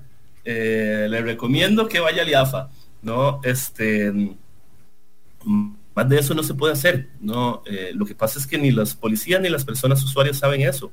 Hmm. Entonces hay un vacío, ¿no? Porque también el Ministerio de Seguridad Pública no tiene un protocolo de abordaje. Es de muy importante, ni la policía ni la ciudadanía saben esto, o sea, es increíble, ¿no? ¿Cuántos años tiene la ley de psicotrópicos de- de- en el Código Penal? Y, en su última versión, donde tiene ese artículo 79, ya tiene más de 20 años. ¿verdad? Eh, lo que pasa es que sí hemos visto, según datos, eh, yo creo que tiene que ver también gracias a los gobiernos de Arias y de Chinchilla, el aumento de la cantidad de policías en la vía pública, ¿no? Entonces la cantidad de casos. Y sí ha aumentado el consumo de cannabis, principalmente en personas jóvenes. Eso sí, no hay duda y se ve también en las, en las encuestas que ha hecho el IAFA, que también tiene muchos dimes y diretes, ¿no? De quién va a responderte que sí consume drogas, ¿verdad? Una encuesta que realiza una institución pública. Es que cualquier Eh, cosa pero- que se mantenga en la ilegalidad, eh, los datos son cuestionables en realidad, porque eh, algo que pasa en la ilegalidad pasa, digamos, a oscuras de lo que se quiere compilar, ¿no? De los datos que se quieran compilar. Ajá, a- al punto que si te metes a, si se meten a la página del Ministerio de Seguridad Pública en datos abiertos, van a encontrar, eh, bueno, el otro día, hace como una semana, estoy haciendo unos datos para presentarlos, estoy haciendo unas salidas, tienen datos del 2020 al 2021, además, nada más, ¿verdad? No hay 22, no hay 19, no hay 18, entonces jueguesela con esos dos años, y de esos dos años, el 40% de las aprehensiones, que no estoy seguro la definición de esa palabra, pero digamos que son esas detenciones y requisas en la vía pública, era por infracción por tenencia por drogas, Algo que por ley ni siquiera es una infracción, ¿no? Entonces el mismo ministerio está registrando mal los datos o está registrando datos que no debería registrar porque no es así, ¿no? Incluso sabemos que hay personas que les to- toman su información, les toman una foto a la cédula con la tocola que le decomisaron, ¿verdad? Y eso, es- eso entra en un registro, Claro. ¿no? Un registro por algo que no es ni siquiera una infracción. Entonces, este mismo vacío de información Eso va a los grupos de WhatsApp, me lo imagino en grupo, mirá este boludo, ¿no? Mirá la tocola que estaba fumando, sí. Más o menos, ¿no? ¿Cómo se comunican en el Ministerio de Seguridad Pública? Claro, ¿a qué, a qué base de datos va, va eso? Esto también está, digamos, es una práctica habitual, pero que no está estipulada por ninguna ley, se podría decir así. Exactamente, o sea, incluso la misma ley no dice que se tiene que hacer eso. La ley más bien ni siquiera dice que es una infracción, es un delito, por lo tanto ni siquiera se debería registrar así, ¿verdad? Y eso es lo que nos demuestra que eso, que si hay criminalización, ¿verdad? A diferencia de la penalización, ¿no? Por ley no estás penado, no te meten a la cárcel por eso. La policía sí yo creo que tiene muy claro de que no te puede detener y meter a la cárcel por, por ese tipo de, de asuntos, por eso es que no se ve, pero igual te detiene, te requisa, te toma tus datos, te mete en un registro del Ministerio de Seguridad, ¿verdad? Eh, y bueno, el- la, mi- la misma requisa es, es- es un acto de violencia, ¿verdad? Porque hasta cierto punto son detenciones ar- arbitrarias. ¿No? ¿Por qué te tuvieron? Ah, porque yo creo que tenga, porque creo que consume drogas, pero bueno, ni siquiera es un delito, entonces ¿por qué lo, por qué lo detiene? ¿No? Y aún más, si, si no es un delito, la sustancia que estás portando es, es propia, es propiedad No privada. es ¿no? decomisable. no es decomisable, exactamente, porque no está asociada a un comportamiento. De hecho, algo que, que yo trato de decir y que a veces eh, a la gente le confunde es el término drogas ilícitas es un término incorrecto, porque lo ilícito no es la sustancia, lo ilícito son los comportamientos no autorizados con esa sustancia, ¿verdad? Entonces, si esa sustancia no está asociada a comportamientos ilícitos, es tuya, ¿verdad? Y nadie te la puede quitar, ¿no? Eh, pero Muy- de aquí lo que pero- se necesita es... Pero qué bueno Dime. conceptualizar uno así, desde estas, desde estas ideas, ¿no? Como entender que claramente, o sea, tomarte un trago de guaro eh, no es ilícito, pero si te tomas un trago de guaro, te subís al carro, manejás y matás a alguien, bueno, vas a ir preso muy probablemente por, por homicidio culposo, ¿no? Que tiene una figura eh, en el Código Penal, eh, pero, eh, pero el guaro, el guaro nada más. El guaro es guaro. No, además el- el- la- las sustancias están ahí, están antes que nosotros y nosotras. Yo creo que sí es importante eh, criticar o reflexionar este pensamiento, porque es, es el pensamiento donde también se basa la prohibición. Es, es un pensamiento religioso, ¿verdad? Espiritual. La sustancia es un demonio, ¿verdad? Que te secuestra el cerebro y pierde la capacidad de comportarte. ¿no? Y todo lo haces en función de conseguir y consumir la sustancia. Eh, y esa es la lógica que también tienen eh, los 12 pasos, por ejemplo. Claro, claro, claro. Entonces, eso se va traduciendo ¿no? a una lógica incluso médica, y así lo habla el, el- el NIDA, el National Institute of Drug Abuse de Estados Unidos, donde dice que la adicción es que la sustancia secuestra tu cerebro. Entonces pierdes capacidad y, voluntad propia, ¿no?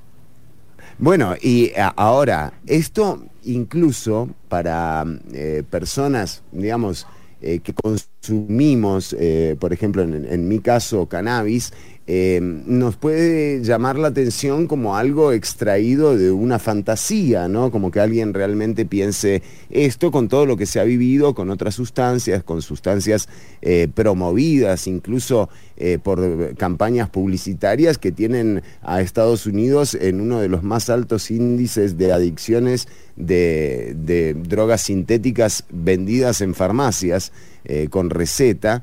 Y bueno, esto es un fenómeno que se da, pero cuando uno escucha, por ejemplo, a Gloria Navas, y nosotros tenemos aquí lo que opina doña Gloria sobre eh, los... ya tienen problemas cerebrales y solo con la conversación con ellos es posible determinar que tienen retrasos mentales y afectaciones intelectuales. intelectuales. O sea, ella, ella, ella ve que las personas que, que- consumimos eh, cannabis eh, tenemos retrasos mentales y, carencias eh, intelectuales. Y esto es un prejuicio que realmente le hace mucho daño a, a las personas y sobre todo que trabaja en la estigmatización de estas personas, Ernesto. Y yo creo que en esto también fuiste amplio en tu comparecencia y, y quisiera también que nos amplíes un poco en esta idea que hay eh, del craquero, del piedrero, ¿no? Eh, y, y de cómo Del cada- marihuano. del marihuano, exacto. Eso, eso es estigma, ¿no? Estigma es un concepto eh, que es un concepto muy antiguo, y de hecho viene del griego antiguo, donde a las personas que cometían un delito o esclavos que intentaban escapar, ¿verdad? Se les marcaba, se les cortaba un pedazo de la cara o algo así, ¿no? Para reconocer que esa persona es no grata, ¿verdad? Eh, y es, ex- si es expulsada de la sociedad, es considerada un otro totalmente. ¿no? Ese término lo toma un sociólogo estadounidense, Erving Goffman, en la década de los 60, ¿no? En la Escuela de Sociología de Chicago hizo mucha investigación en grupos urbanos marginales, digámoslo así, ¿verdad? Usuarios de drogas, trabajadoras sexuales, eh, diversidades sexuales, pandillas, ¿no? Y Goffman empieza a poner el término ya más como a nivel sociológico y lo que dice es que hay una identidad deteriorada. Socialmente se construye una etiqueta, ¿verdad? Un estereotipo de esta persona que justifica que se le discrimine, ¿no? Y que tenga una identidad, se, se reduzca su estatus social. Y entonces lo que sucede es que se reduce la complejidad del fenómeno. El, el estigma también tiene una función que ya llaman como de, eh, de reducción cognitiva o de, de rapidez para pensar en algo, ¿verdad? Y entonces de una vez vemos drogas, adicto, ¿no? Adicto delincuente. Esas son las dos etiquetas, ¿verdad? El enfermo y el criminal. Entonces se piensa que toda persona que consume sustancias es enferma, es adicta. Y como decíamos ahora, y como es una adicta, no tiene capacidad, no tiene voluntad propia ni personal y todo está en función de conseguir la droga y para conseguir la droga va a delinquir. ¿no? Entonces, eso que acabamos de escuchar de Gloria Navas es eso, es, es claramente puro estigma.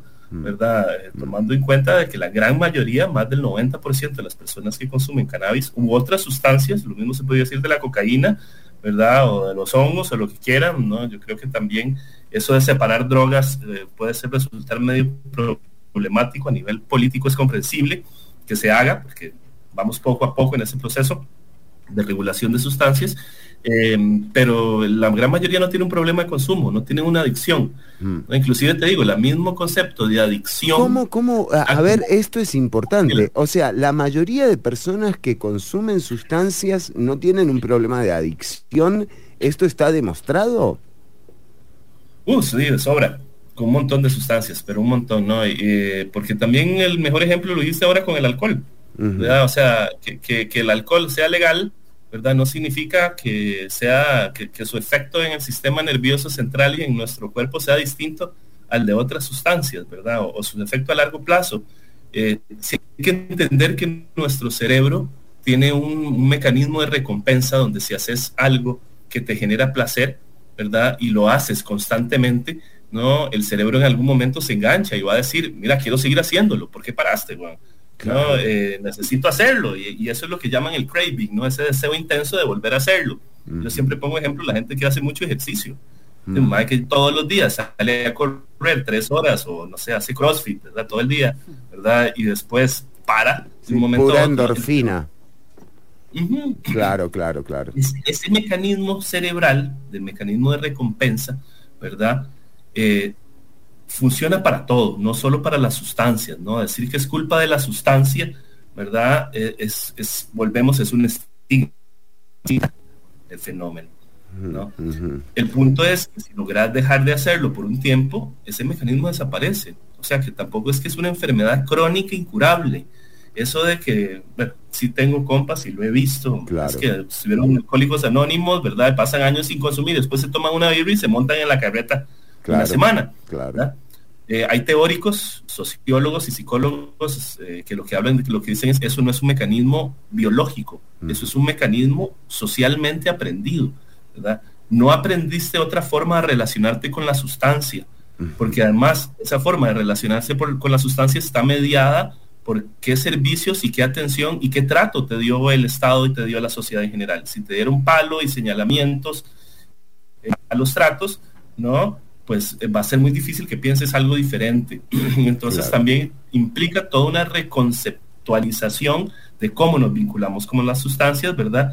Eh, y la necesidad de crear, de, de, generar más información, de generar más servicios distintos, ¿no? Y ahí es donde empezamos a hablar de reducción de riesgos y daños y hasta de gestión de placeres. Claro. Eh, porque sí creo que nadie consume drogas para sentirse mal y hacerse adicto, ¿no? Hay un beneficio, aunque sea subjetivo, claro. que hay que tomar en cuenta.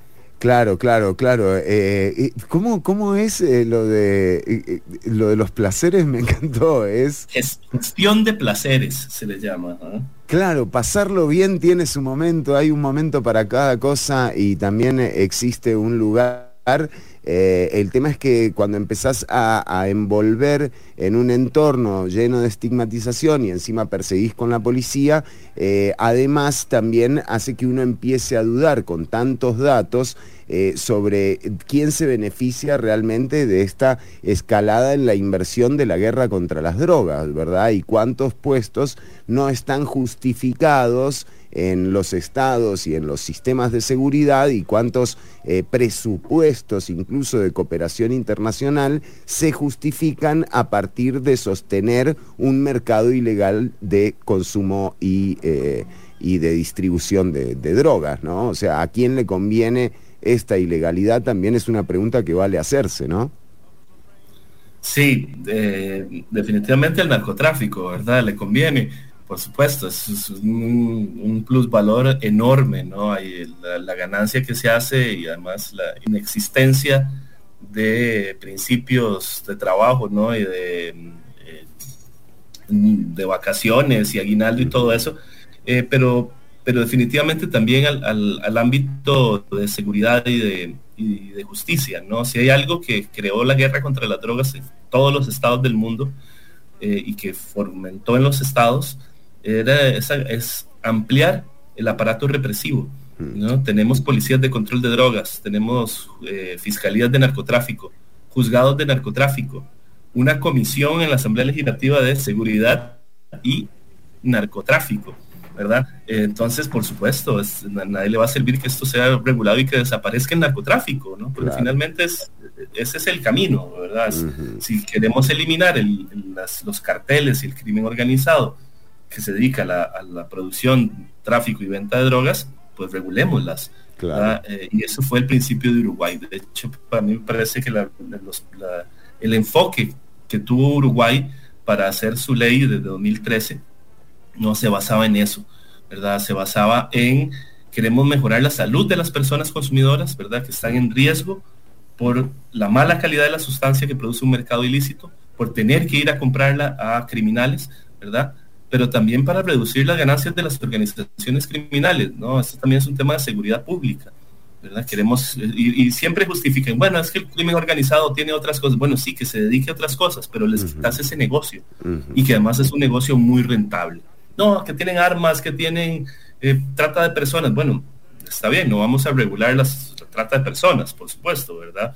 Eh, las armas podríamos regularlas mejor, a ver cómo hacemos, ¿verdad? Porque va por un poco por ahí. Me acuerdo un gringo, hace, no me acuerdo un gringo, me acuerdo un trabajo que hicimos con la Frederick Ebert, que tenían todo el, el, impulso de la regulación de las armas y los tratados de armas, con Oscar Arias Sánchez era eso, me acuerdo bien eh, donde discutíamos eso, las armas mejor regulémoslas más, las drogas mantengámoslas bien prohibidas e ilegales, no es, es, totalmente ilógico como si fuéramos a tener resultados similares, o escuchar gente donde te dice aumentan los homicidios, aumentan la cantidad de policías, y lo que te responde el policía es, entonces tal vez necesitamos más policías para que bajen los homicidios, ¿verdad? Y es como, mmm, pues nada, es una lógica un poco complicada, eh, pero definitivamente tiene que ver con lo que dijiste, Fernando. Hay intereses de gremios eh, y de gremios que tienen mucho, mucho poder, poder político y poder económico, o sea, el poder judicial,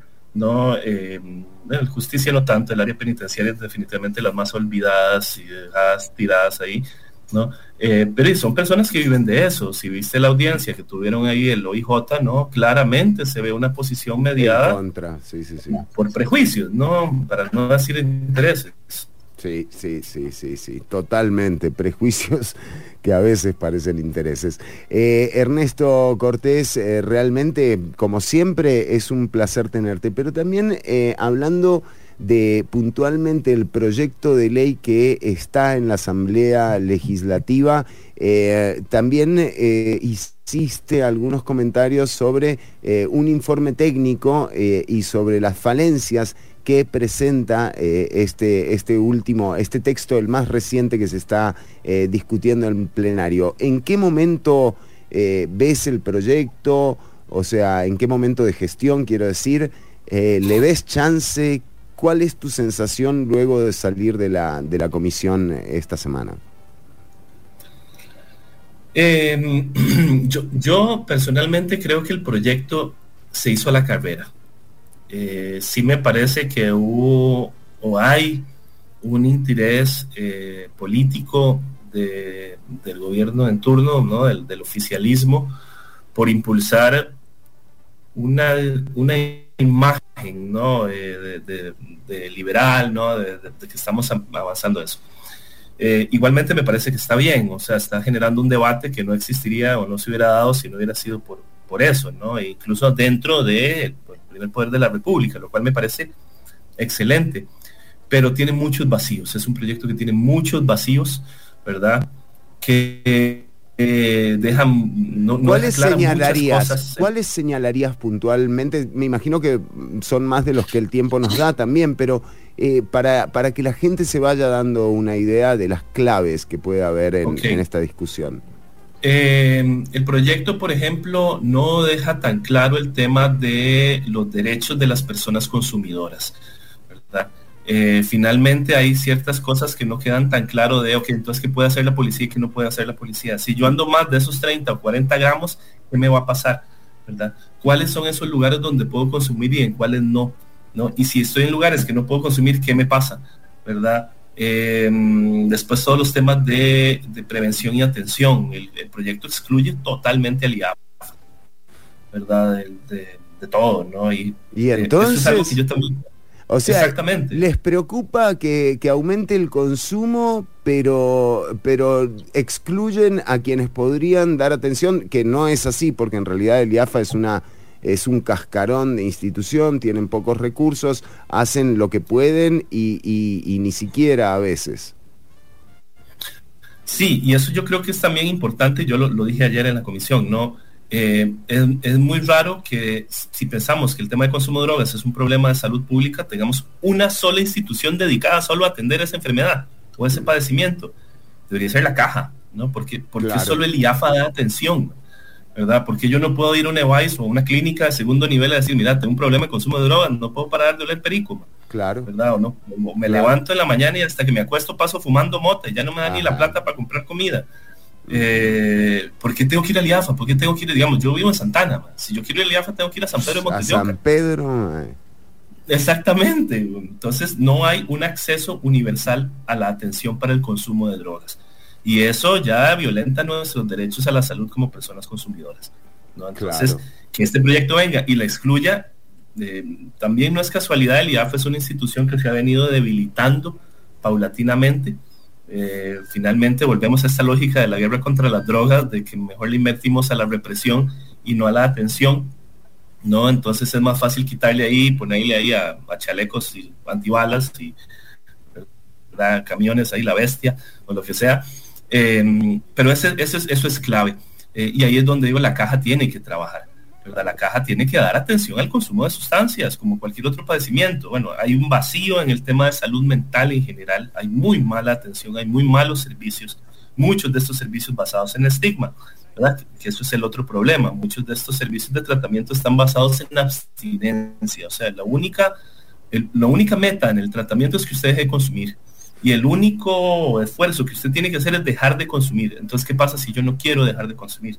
¿Verdad? ¿Qué otras opciones tengo? Y volvemos al tema de reducción de riesgos y daños y gestión de placeres, que tampoco está en el proyecto de ley, por ejemplo, ¿verdad? Y que tiene que ver no solo con la atención para el consumo, sino también la prevención, la educación, qué información se va a dar, ¿no? Cuánto se va a invertir en, en decirle a las personas, ¿verdad? Los riesgos que puede tener el consumo eh, de cannabis, de ciertas potencias, de ciertas variedades, de ciertas cantidades, ¿no? A ciertas edades, que con el tabaco a mí me parece que se ha hecho muy buen trabajo.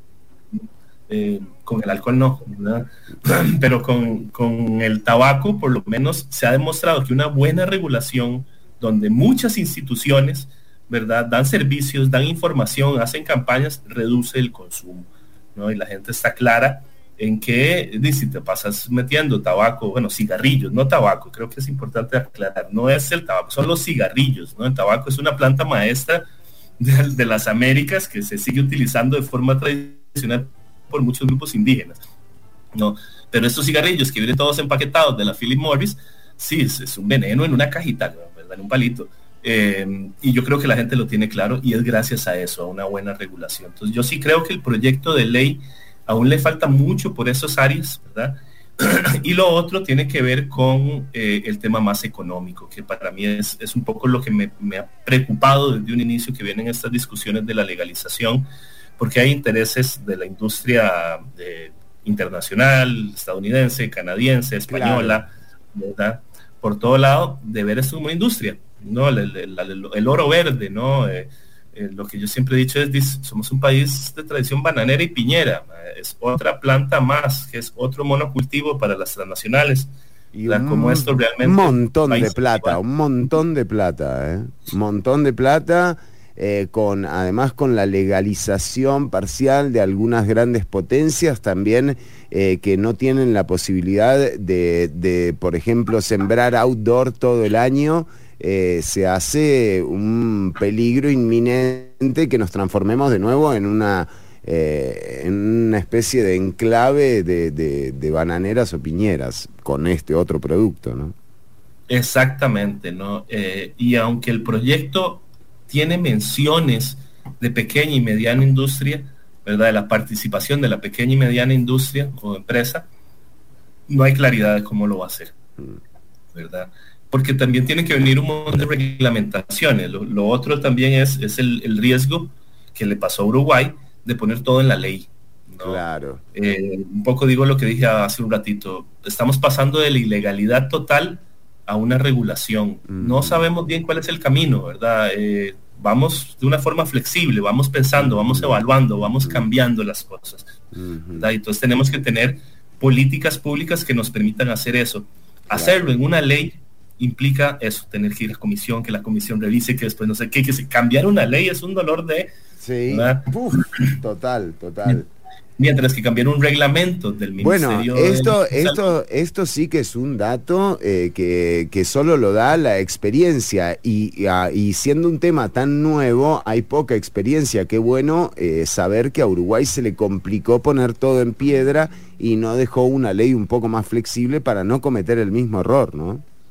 Sí, de hecho Uruguay el, el, el problema principal que tuvo eh, fue con el tema de la venta en farmacia. Bueno, hay ajá, varios, ¿no? El de la venta en farmacia fue lo más complicado porque eh, al ser el cannabis una sustancia de fiscalización internacional y al aún estar considerada como una sustancia de control en, a nivel federal de Estados Unidos, toda empresa que tuviera cuentas en banca que pudiera pasar por Estados Unidos, hmm. se les prohibió, decían, esa, esa, esa plata que entre por la venta de cannabis para, para el gobierno federal estadounidense es crimen es un delito. Entonces las grandes farmacéuticas en Uruguay dijeron no, no queremos nada que, no, no queremos tener nada que ver con eso, ¿verdad? Eh, y lo otro también tenía que ver un poco con los clubes sociales, ¿no? que eran muy pequeños, el costo era muy grande, al final de cómo, cómo recogían, cómo Ajá. recibían, ¿no? Ahí, ahí, lo han ido matizando, ¿verdad? Pero eh, los cambios que se tienen que hacer, ¿verdad? Tienen que ser eh, es más difícil, lo que dijimos, es más difícil hacerlo en una ley que hacerlo en un reglamento. Hmm. Y yo creo que esta, esta ley, igual que la de cannabis medicinal, lo contemplan, ¿verdad? Pero volvemos, ¿no? ¿Quién hace ese reglamento? ¿Cuánto tiempo lo va a hacer? ¿Verdad? Sabemos que el reglamento de cannabis medicinal, que, que lo revisé por encima, muchos eh, médicos y farmacéutas nos han, me han comentado que tiene muchos vacíos, ¿verdad? Y tiene que ver también en cómo se hizo la carrera por el Ministerio de Salud, por presión del Ejecutivo, ¿verdad? Eh, por lo mismo, porque yo creo que hay más, para no decir un interés económico específicamente. Por supuesto, por supuesto, ver las cifras de Canadá eh, y, o sea, y, de, y, lo que dicen es acá, hay millones de dólares en juego, o sea, y, y eso es uh -huh. lo que, por eso van, pero poco, poco se habla de las personas que consumen, eh, que, que al final debería ser también eh, el centro de, de esta ley, eh, porque si la idea es tener un, un, una sociedad un poco más armoniosa, bueno, pongamos a las personas en el centro de, de, esta legislación, ¿no? Sí, e incluso en, lo, en las mismas políticas internacionales de control de drogas, en la Convención Única sobre Estupefacientes de 1961, que es el marco de política internacional de drogas, Digamos, si leen el artículo 1 de la ley de psicotrópicos van a ver que lo que menciona son las convenciones internacionales. ¿verdad? De hecho, cuando alguien pregunta cuáles son las drogas que llamamos ilícitas, las que están en la lista de las convenciones internacionales. Del Porque están 61. esas listas ya del 61. Hay una del 61, hay otra del 71 y después hay otra en el 88, ¿verdad? Eh, y el objetivo principal de esas convenciones es mejorar la salud y el bienestar de la humanidad, ¿no? Entonces yo siempre digo cómo en los decomisos, arrestos y encarcelamientos nos muestran la mejoría en la salud y en el bienestar de la humanidad, ¿verdad? Es, es, eh, es ilógico y aún así seguimos viendo como el Ministerio de Seguridad Pública registra las infracciones por tenencia, ¿verdad? De consumo de drogas como si fuera un logro, ¿no? Eh, para mejorar la No, salud. te hacen posteos de, que, de cuántas pipas y cuántos grinders decomisaron.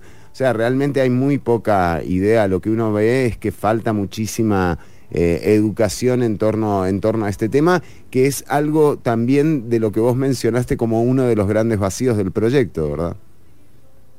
Sí, sí, sí, porque no, no queda claro, digamos, cómo, cómo se va a regular eso, ¿no? ¿Cuál va a ser el, porque va a tener que haber protocolos, eh, incluso para el cultivo, algo que tuvo que hacer Uruguay, por ejemplo, después Sí. de, de aprobar la ley, ¿no? Fue hacer un protocolo muy claro de procedimientos de la policía de cómo Claro. entrar y decomisar plantas de cannabis si la persona no estaba en el listado, ¿verdad? Mm, Porque eso es también otra discusión, ¿no? Eh, a mí, de hecho, las discusiones que más me preocupan y que la vi en, en la audiencia es que eh, están a favor de la industria, pero no del autocultivo, ¿verdad? El autocultivo va a estar en la planta y en la casa y si hay personas menores de edad, ¿verdad? El mismo discurso siempre, ¿no? Entonces si puedo poner la botella de guaro y la cajetilla de cigarros Ah, el, aparte de el cloro, el cloro solamente. O sea, ¿entendés? Sí, sí, sí.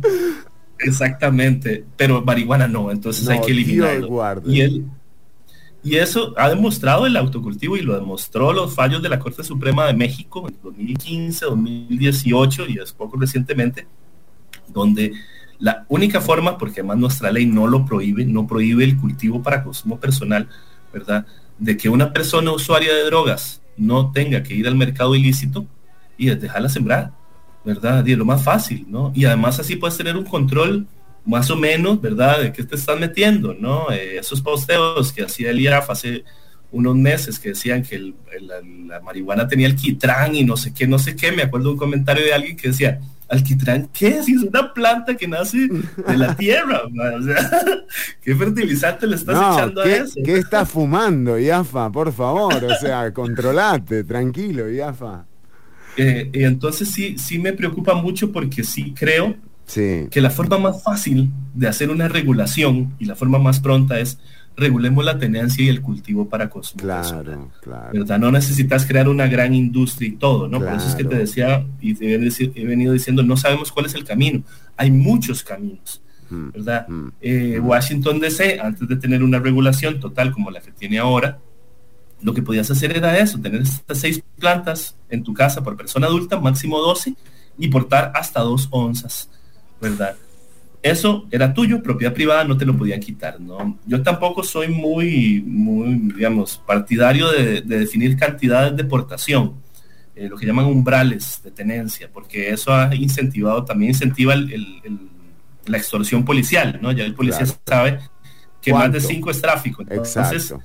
Ah, mira, yo no sé si esto es eso. Y ahí hay otro tema, que es el tema de cómo no se está hablando de la proporcionalidad de las penas, porque si a la vez estás hablando de, de, mm, de regular eh, esto, bueno, deberíamos hablar de que hay gente, y estos son, es, son todos datos de, de Ernesto, y de la Asociación Costarricense de Estudios e Intervención en Drogas, ACID, que la podés buscar en Instagram, en Twitter o en Facebook. Eh, lo que nosotros eh, veíamos es que también hay una población eh, que es la población de mujeres, en donde se ve efectivamente cómo por narcomenudeo se está metiendo a personas a la cárcel, según la ley de psicotrópicos, lo mínimo son 8 años y 20 es el umbral máximo con crimen organizado y bueno, y todo lo demás.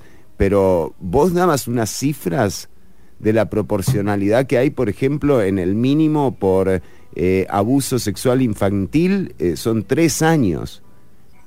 O sea, es absurdo realmente. Es absurdo, ¿no? Eh, y que dicha que lo mencionaste, Fernando, porque ese es otro de los vacíos que tiene, ¿no? Que cómo se va a modificar la ley de psicotrópicos.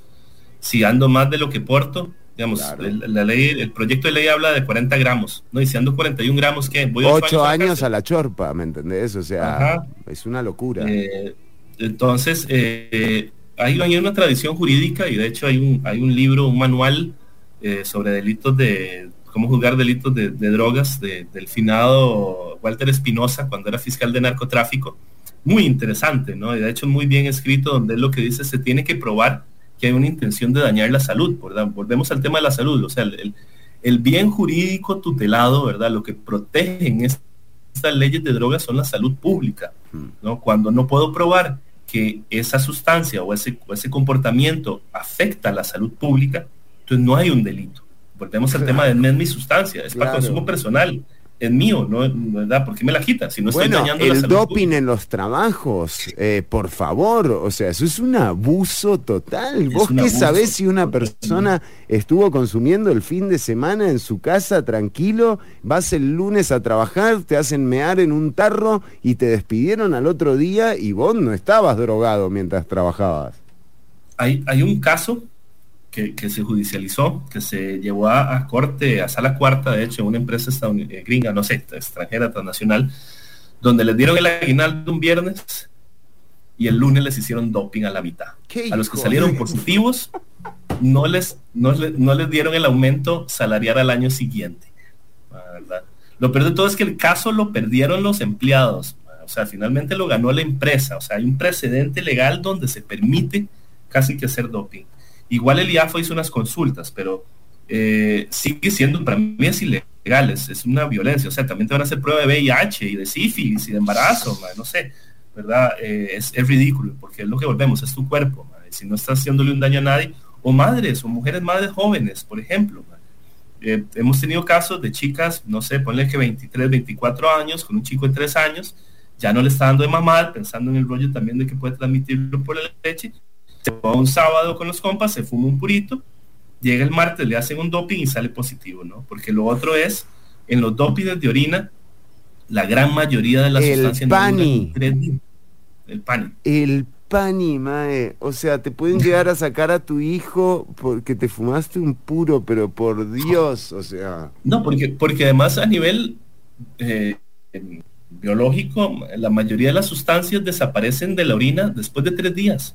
Si un viernes vos agarras y te metes perico, queta, MD, eh, guaro, LSD, mota y seguir vivo al día siguiente, ¿verdad? Eh, y te hacen un doping el martes o miércoles de la semana siguiente, solo sale marihuana. Solo el lo única, so- solo va a salir marihuana porque la marihuana permanece en el cuerpo 15 hasta ¡Qué 30 días. cruz la pu- Pero cómo, pero mira lo que me estás diciendo, Ernesto. Listo, cerramos acá, cerramos con eso, ¿eh? Lindo, muchas gracias, Fernando.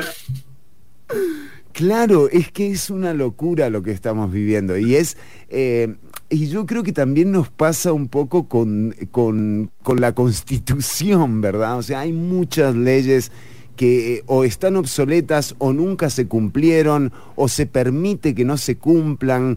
Eh, realmente tiene que haber un planteo con una visión un poco más actualizada en torno a lo que se escribe en las leyes y lo que ocurre fin- finalmente a la hora de eh, la práctica, a la hora de, de aplicarlas, porque nos estamos llenando de un montón de eh, regulaciones que en definitiva o no se practican o se practican de forma antojadiza. Por eso es tan importante regular esto. O sea, y en este caso es el cannabis, ¿no? Pero hay que seguir avanzando sobre esto. El cierre, por supuesto, es tuyo. Sí, no, e- e- eso que hablas es claro. Yo, yo creo que, que, que la regulación está en el horizonte, ¿no? Deberían como los comunistas del daño. Eh, La utopía. este, es una utopía. Yo me voy a morir sin ver la mayoría de las drogas Sí, reguladas. sí, eso sí. lo sé, ¿verdad? Y entiendo que vamos poco a poco. Pero por eso también, como, como bien lo conversamos hoy, hay muchas otras cosas que se pueden y se tienen que hacer en el camino. ¿verdad? Hablar de reducción de riesgos y daños, de gestión Claro. de placeres, Claro. hablar de proporcionalidad de penas, ¿verdad? De los derechos de las personas que consumimos sustancias, ¿no? De vernos como ciudadanos y ciudadanas. Finalmente, eh, repito, es un tema de nuestro cuerpo. Eh, hace, hace unos meses hablaba con una amiga que es militante con el tema del aborto y me hacía mucho la, la, la, la conexión. ¿verdad? Claro, Me decía, mira, claro. finalmente tu cuerpo, ¿qué, ¿qué derecho tiene el Estado a decidir qué es lo que haces con tu cuerpo? ¿No? Eh, pero además de eso, no solo de, de decidir de, de señalarte, sino de golpearte y de encarcelarte. O sea, el, impacto que tiene la criminalización, el impacto que tiene el Estado, las mismas políticas, la aplicación de las políticas de drogas es mucho más negativo que el consumo de drogas en sí, ¿verdad? Y la regulación, ¿no? Es uno de los caminos, pero no es el único. Y si se va a hacer, ¿verdad? Por eso hablamos de regulación y no de legalización. Legalizar es hacer algo legal, que deje de ser ilegal. Regular implica pensar, ok, ¿qué leyes, qué políticas públicas tenemos que poner en práctica para que esto sea lo mejor que se pueda, ¿no? Tanto a nivel de salud, económico, social, ¿verdad? Hasta de política internacional. Una de las cosas que yo les dije a, a- a los y las diputadas fue, hay una comisión de estupefacientes en Viena que se reúne todos los años, de hecho ahora es en marzo, eh, la sesión. Si Costa Rica va quiere regular el cannabis con fines no medicinales o de uso adulto, también debería invertir en, en ir a la comisión de estupefacientes Claro. a señalar y decir, esto es, esto es nuestra soberanía, esto es lo que decidimos hacer, que es lo que hizo Uruguay y está haciendo Canadá, ¿verdad? Y siendo el resto de los países prohibicionistas, porque la gran mayoría de los países en el mundo son prohibicionistas, ¿verdad? Eh, que este es el camino que queremos tomar y que vean qué buenos resultados estamos teniendo. Ernesto Cortés, antropólogo de la Asociación Costarricense de Estudios e Intervención en Drogas. Encontrá la ACID en eh, Facebook, en Instagram y también en Twitter.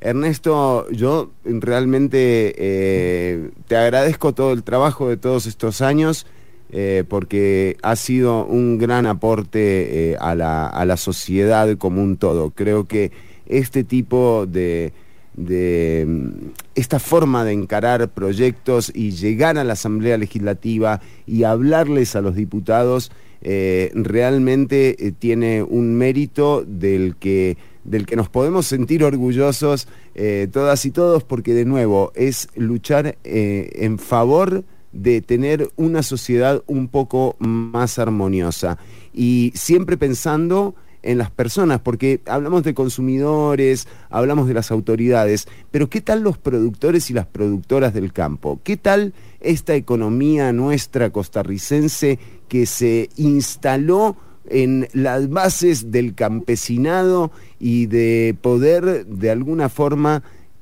sacarle provecho a lo que la tierra nos da. Bueno, esta podría ser una oportunidad y creo que tampoco vale la pena dejarla en manos de una transnacional, ¿no? Totalmente de acuerdo. Creo que estamos en un momento clave eh, para entender eso, para, para, para buscar formas realmente de, de abrir mercado, de, de introducir conceptos de justicia social, claro. de equidad, ¿verdad? De, de comercio justo, ¿no? en fin, yo creo Sí. que hay, muchas formas de mover eso, ¿no? Claro. E inclusive las personas que ya lo están haciendo de forma ilegal. Traerlos a... Bueno, y este proyecto tenía además un tema que era terrible. eh, Igual que el de medicinal, sí. Pero lo contiene todavía esto, porque Sí. está- estamos hablando capaz que de algo que la gente no sabe, pero esto contenía un artículo a través del cual se prohibía que las personas con condenas por la ley de psicotrópicos pudiesen acceder a tener una licencia para cultivar cannabis. Esto es una locura. O sea, Es una locura. o sea, Sí. vas a seguir persiguiendo, es como una persecución retroactiva, es, es realmente es de locos. si, si te acordás de, de- de Michael Soto como ministro de Seguridad en el gobierno pasado, la justificación para oponerse al proyecto de cannabis medicinal, ¿verdad? El proyecto de cannabis medicinal era que el crimen organizado se iba a poner a sembrar en las casas para venderle a nuestros jóvenes, ¿verdad? Entonces, eh, es, es ilógico, ¿no? Finalmente, di, haces a alguien de crimen organizado, lo pasas a una regulación, lo haces legal, Claro. ya, ya deja. Entonces, y, y si tenés una regulación, puedes supervisar eso. Es, es muy loco pensar que este tipo de regulación va, va a incrementar el crimen organizado cuando claramente lo reduce o hasta lo elimina. O que las organizaciones criminales van a querer entrar a un mercado regulado donde tenés que supervisión y pagar impuestos y todo eso. Por eso son organizaciones criminales, ¿no? Entonces, eh, es, volvemos, volvemos al principio, creo que la conversación, ¿no? De los estigmas y prejuicios y esta, esta lógica prohibicionista de la guerra contra las drogas que no nos ayuda a pensar, no nos permite reflexionar. Esta economía representacional, hablan del estigma, ¿no? El cerebro trabaja inmediato, ¿no? Es, es como, como pensar, ¿qué pasa después de la muerte? Y vas al cielo, así de una vez, ¿no? Entonces ya, ¿qué pasa con las drogas? El adicto delincuente. Entonces, eh, eso, es, eso es lo que hay que ir viendo, cómo uno modifica, ¿no? Eh, y creo que por un lado tiene que ver con mucha evidencia científica, que es lo que yo traté de, de poner en la Sí. mesa en la Asamblea Legislativa, ¿no? Datos, investigaciones, publicaciones, pero por el otro tiene que ver con los derechos de las personas y con la misma voz de las personas que usamos sustancias.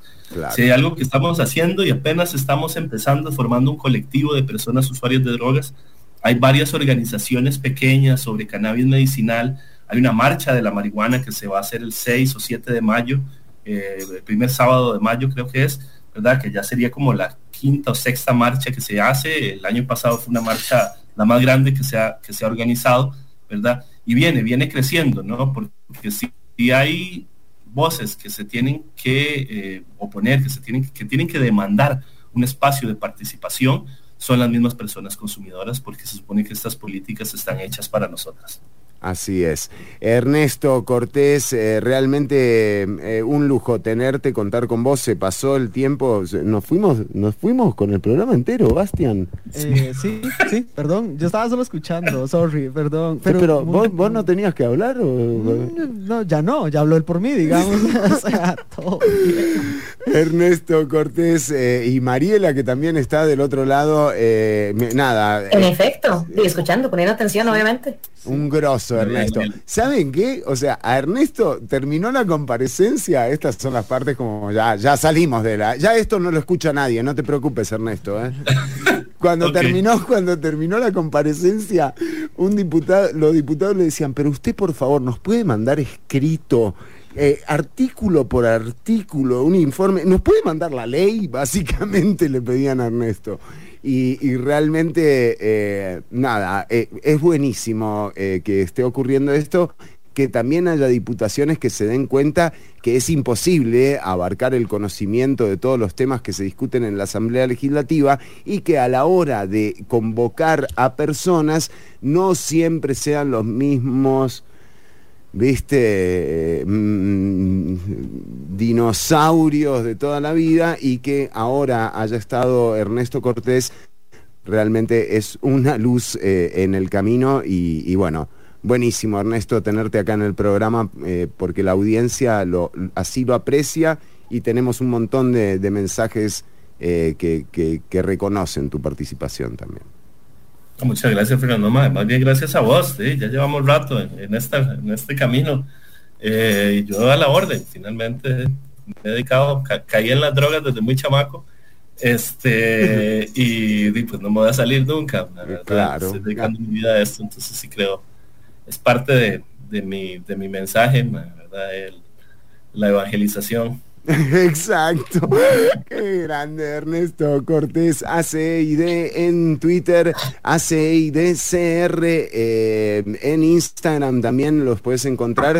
Eh, estemos atentas y atentos. eh, vamos a tener actualización sobre este, sobre este tema. Gracias, Ernesto. Vida, Fernando. Un gracias abrazote.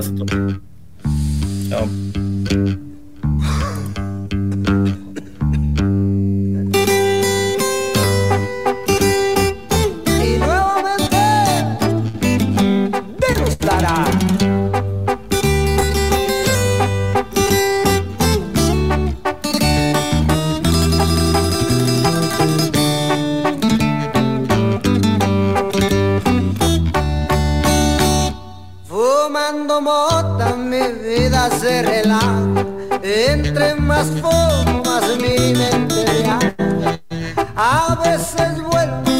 Y cuando despego Siento que tengo lo que yo más quiero. Entre la vida y la muerte hay un espacio Y con el humo me mantengo en ese lapso. Y yo no les miento, yo soy muy sincero A veces vivo y a veces muero. No voy a dejar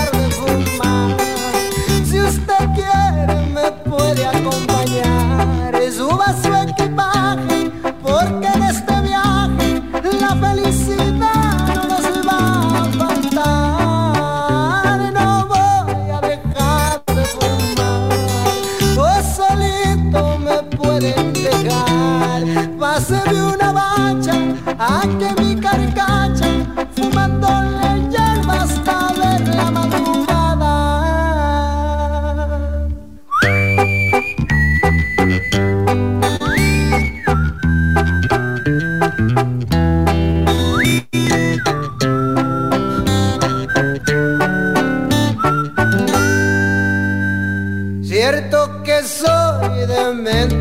Es que la violencia no me alcanza que la cima. La magia del humo me hace ver mi futuro y me veo fumando, fumándole duro.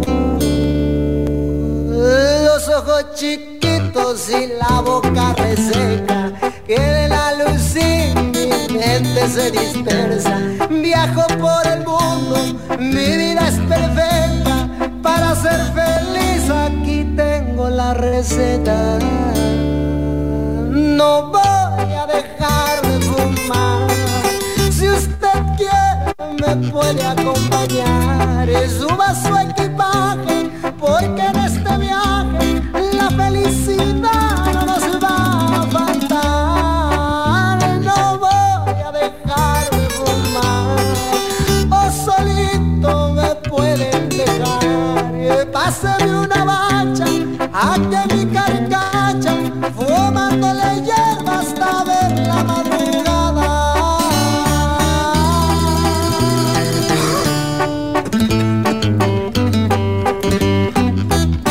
Estás escuchando Ciudad Caníbal. Nails. Uh, big quick on the neck, don't muck me up. Big stiff on the back, don't need your blood. Just give me some sweat, don't trust your luck. This isn't a threat. A bumper bitch, flash pieces in my nails. Bumper bitch, flash pieces in my nails. Bumper bitch, flash pieces in my nails. Miss it. Bubble bit, is she tall slick? See these nails, these acrylic. Try miss, I go ballistic.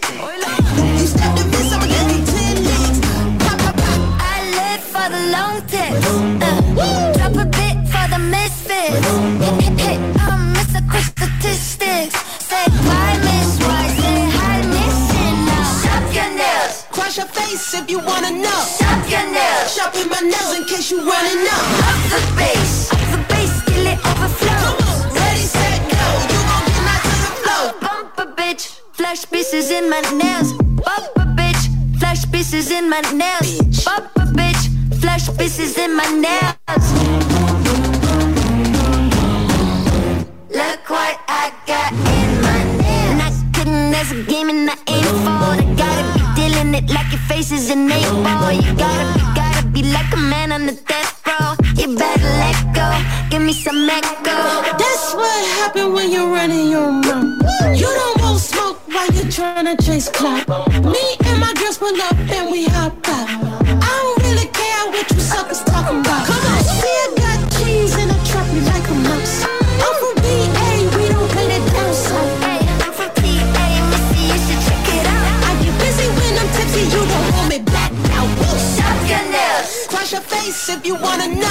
Escuchamos a Noga Eres con el tema Nails y el feature de Missy Elliott, nada más y nada menos que Missy Elliott.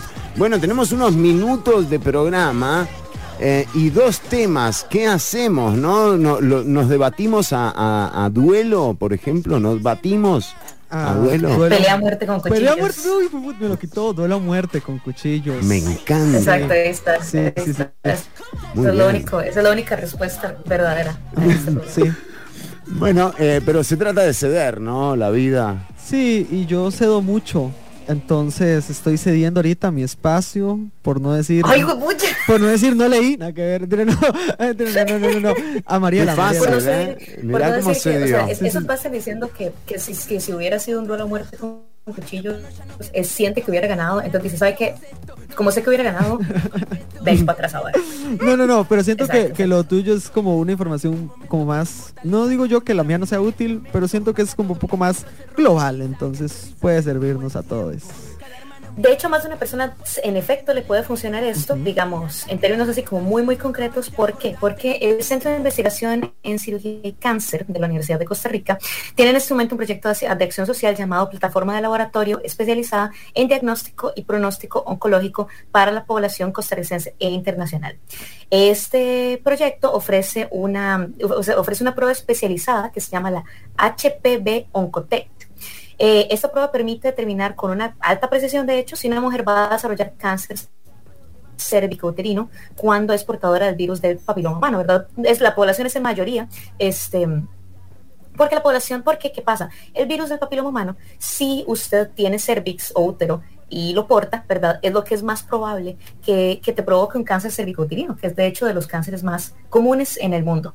Este, entonces, ¿qué pasa, verdad? Esto es llevado en gran parte, ¿verdad? Por la Facultad de Microbiología de la UCR, este, es, y esta prueba es importante porque nos permite un mecanismo de detección temprana bastante útil para este, la efectividad del tratamiento ante el cáncer. Porque, y además evita el sobretratamiento, porque la presencia del virus, del virus del papiloma humano en el ser humano, que esto es algo útil de saber, no necesariamente implica que la persona que lo tiene vaya a desarrollar un cáncer. ¿Verdad? O sea, muchas personas, de hecho, neutralizan el sistema inmune de las personas, de muchas personas, naturalmente este, neutraliza el virus y la persona no, nunca desarrolla ningún cáncer, nunca desarrolla ¿verdad? síntomas de ese tipo. Entonces, eso nos serviría para saber cómo, ok, bueno, esta persona está dando positiva para este, para este virus, por lo tanto, y vamos a ver si es, si está, si las probabilidades de que desarrolle cáncer cervicuterino, ¿verdad? Han subido. Sí es posible que lo vaya a desarrollar a futuro.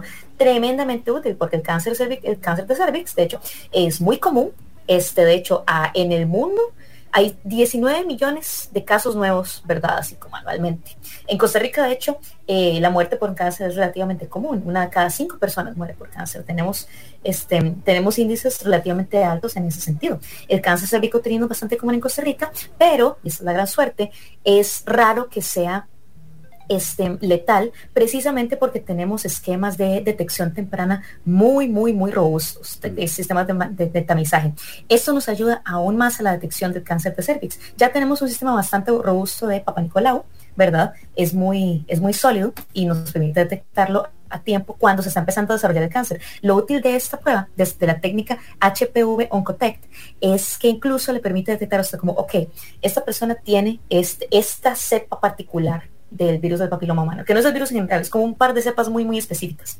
Este, ok, esta persona lo tiene, es posible que se desarrolle un cáncer, porque entonces ya tenemos, ya se tiene una idea más clara de la forma en la que se va a desarrollar este cáncer, las técnicas eh, médicas que servirían para tratar este cáncer con alta eficacia, cómo evitaríamos que esta persona se sobretrate o se le den tratamientos que en realidad no le, no le van a servir o que van a ser excesivos, porque todos sabemos que los tratamientos eh, oncológicos suelen ser bastante agresivos, no, no es una experiencia divertida para las personas que pasan por ella. Entonces, claro, si podemos evitarles tener que pasar por tratamientos que no son eficaces, pues excelente, y, concentrarnos en lo que verdaderamente les va a ayudar. La detección temprana es vital para que los tratamientos puedan ser lo más eficaces posibles y esta técnica es un sistema en el cual se analiza célula por célula la cantidad exacta de células alteradas y se determina a partir de ahí la probabilidad de, de, de desarrollar este cáncer a futuro. Entonces, con un nivel así de exacto podemos tener una idea muy clara si la persona va a necesitar algún tratamiento este, adicional o si se puede esperar que el sistema inmune de la persona ataque el virus de esta persona solito y no nos tengamos que preocupar a futuro de que vaya a haber, de que vaya a haber un cáncer, lo cual es tremendamente útil. Cosa que es importante para las personas que están escuchando en este, en este momento, eh, hay muchas inequidades respecto a la detección temprana del cáncer de cervix. Esta es una población, esta es una eh, realidad bastante pues, presente. Costa Rica tiene un sistema bastante robusto de de prevención, pero claramente podemos ver que las condiciones de vida de personas en diferentes regiones este, ponen en manifiesto ¿verdad? inequidades sociales bastante claras y estas se ven en la detección temprana de esta clase de, de problemas eh, de salud. Entonces, ¿verdad? Aumenta el riesgo de que se desarrolle un cáncer cervicotuberino y o que no se detecte dentro del, dentro de un tiempo, ¿verdad? Este, en el cual el tratamiento sería más útil y se le evitaría a personas este, tener que, que lidiar con tratamientos más agresivos, ¿verdad? Que no, lo, ideal es, ¿verdad? Agarrarlo al momento. Lo ideal de esta prueba es que incluso la estás, estás agarrando lo que causa la mayor parte de cánceres antes de que siquiera se empiece a desarrollar un cáncer. Lo estás agarrando con la mayor antelación posible. Esto es medicina precisión. Esto nos ayuda a dar a las personas el mejor tratamiento posible en la, con el plazo de tiempo más corto posible. Para acceder a esta prueba, este, que esto es un dato bastante importante. Estas, porque estas iniciativas, ¿verdad? Estos estudios más, más precisos no están incorporados necesariamente en el sistema de salud público en este momento, pero ustedes pueden solicitarle a su profesional de ginecología, a su doctora, a su doctora, la persona con la que estén, este, que le remita su prueba de Papa Nicolau a este centro, el Centro de Investigación en Cirugía y Cáncer, el CICICA, CICICA, de la Universidad de Costa Rica, en el cual ustedes pueden realizarse este examen, ¿verdad? Si ustedes se le están haciendo, ¿verdad? Este tipo de pruebas. Y el resultado estaría disponible en una semana, queda a criterio de su especialista, ¿verdad? Que eso haría después del examen, y en el centro se ofrecen a un 50 de costo que tiene en este momento en el mercado. Entonces es una buena alternativa. Si usted en este momento es una persona que tal vez este, se dio cuenta, ¿verdad?, de que es portador o portadora de este virus en específico que, que tiene altas probabilidades de desarrollarse en cáncer de cervix, se hace un papá Nicolau y quiere ver si usted tiene en este momento la probabilidad de desarrollar cáncer de cervix. Es una muy buena opción si usted quiere de verdad, o sea, tener muy, muy, muy claro cuáles son las probabilidades de que usted tenga un problema de salud de este tipo y de tener opciones de tratamiento de, o sea, no hay una, una forma más temprana de hacerlo. Usted empezaría ya antes de que siquiera empiece. Entonces, para que lo tengan en cuenta. Qué maravilla, ¿eh? Bueno, estas noticias eh, cuando vienen, qué sé yo, de la UCR son como de ciencia ficción, ¿no? O sea, Sí. es alucinante. El Centro de Investigación en Cirugía y Cáncer Císica de la Universidad de la Universidad de Costa Rica. ¿eh? Para que no le corten presupuesto. Sí. Eh, ay, ¿quién lo diría? Es casi como si este fuera un servicio útil, ¿ah? Sí, ¿verdad? Increíble. Bueno, eh, sí, eh, muchas gracias eh, Mariela Herrera por los datos. Realmente me parece información muy útil para eh, la gente que, que nos está escuchando. Lo que tenés que hacer es solicitarle a tu ginecólogo o ginecóloga eh, o médico que te, que te está atendiendo. Supongo que también debe haber urólogos y urólogas eh, vinculados. Es que sería específicamente que se, que se, eh, que se convierten en células, digamos, de- a partir de un raspado.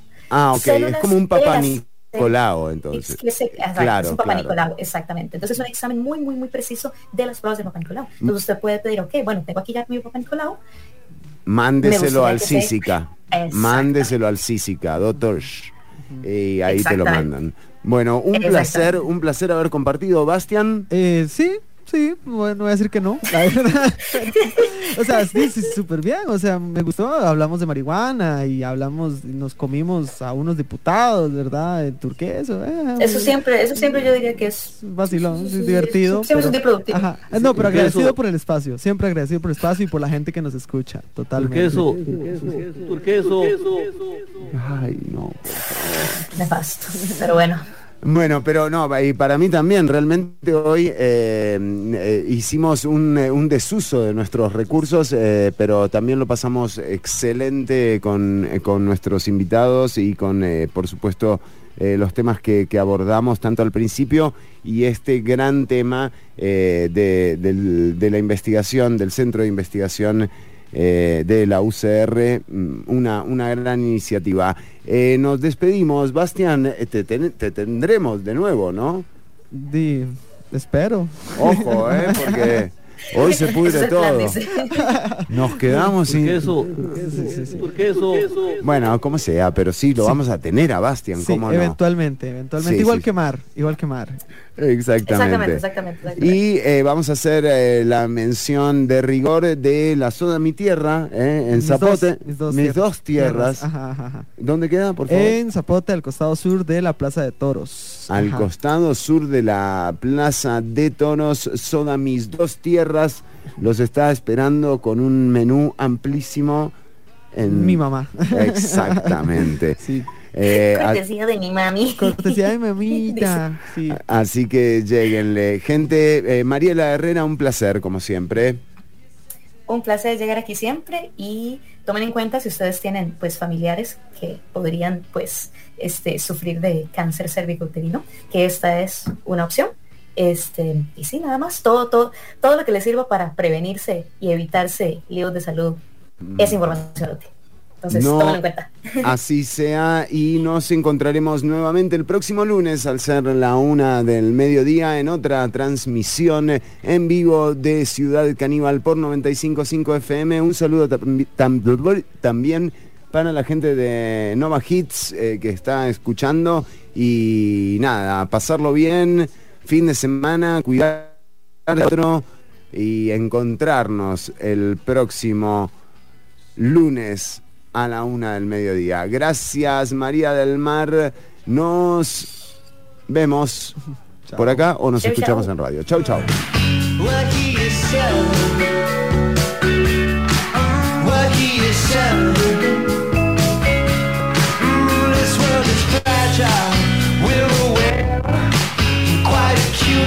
Hasta aquí una emisión más, o menos, de Ciudad Caníbal.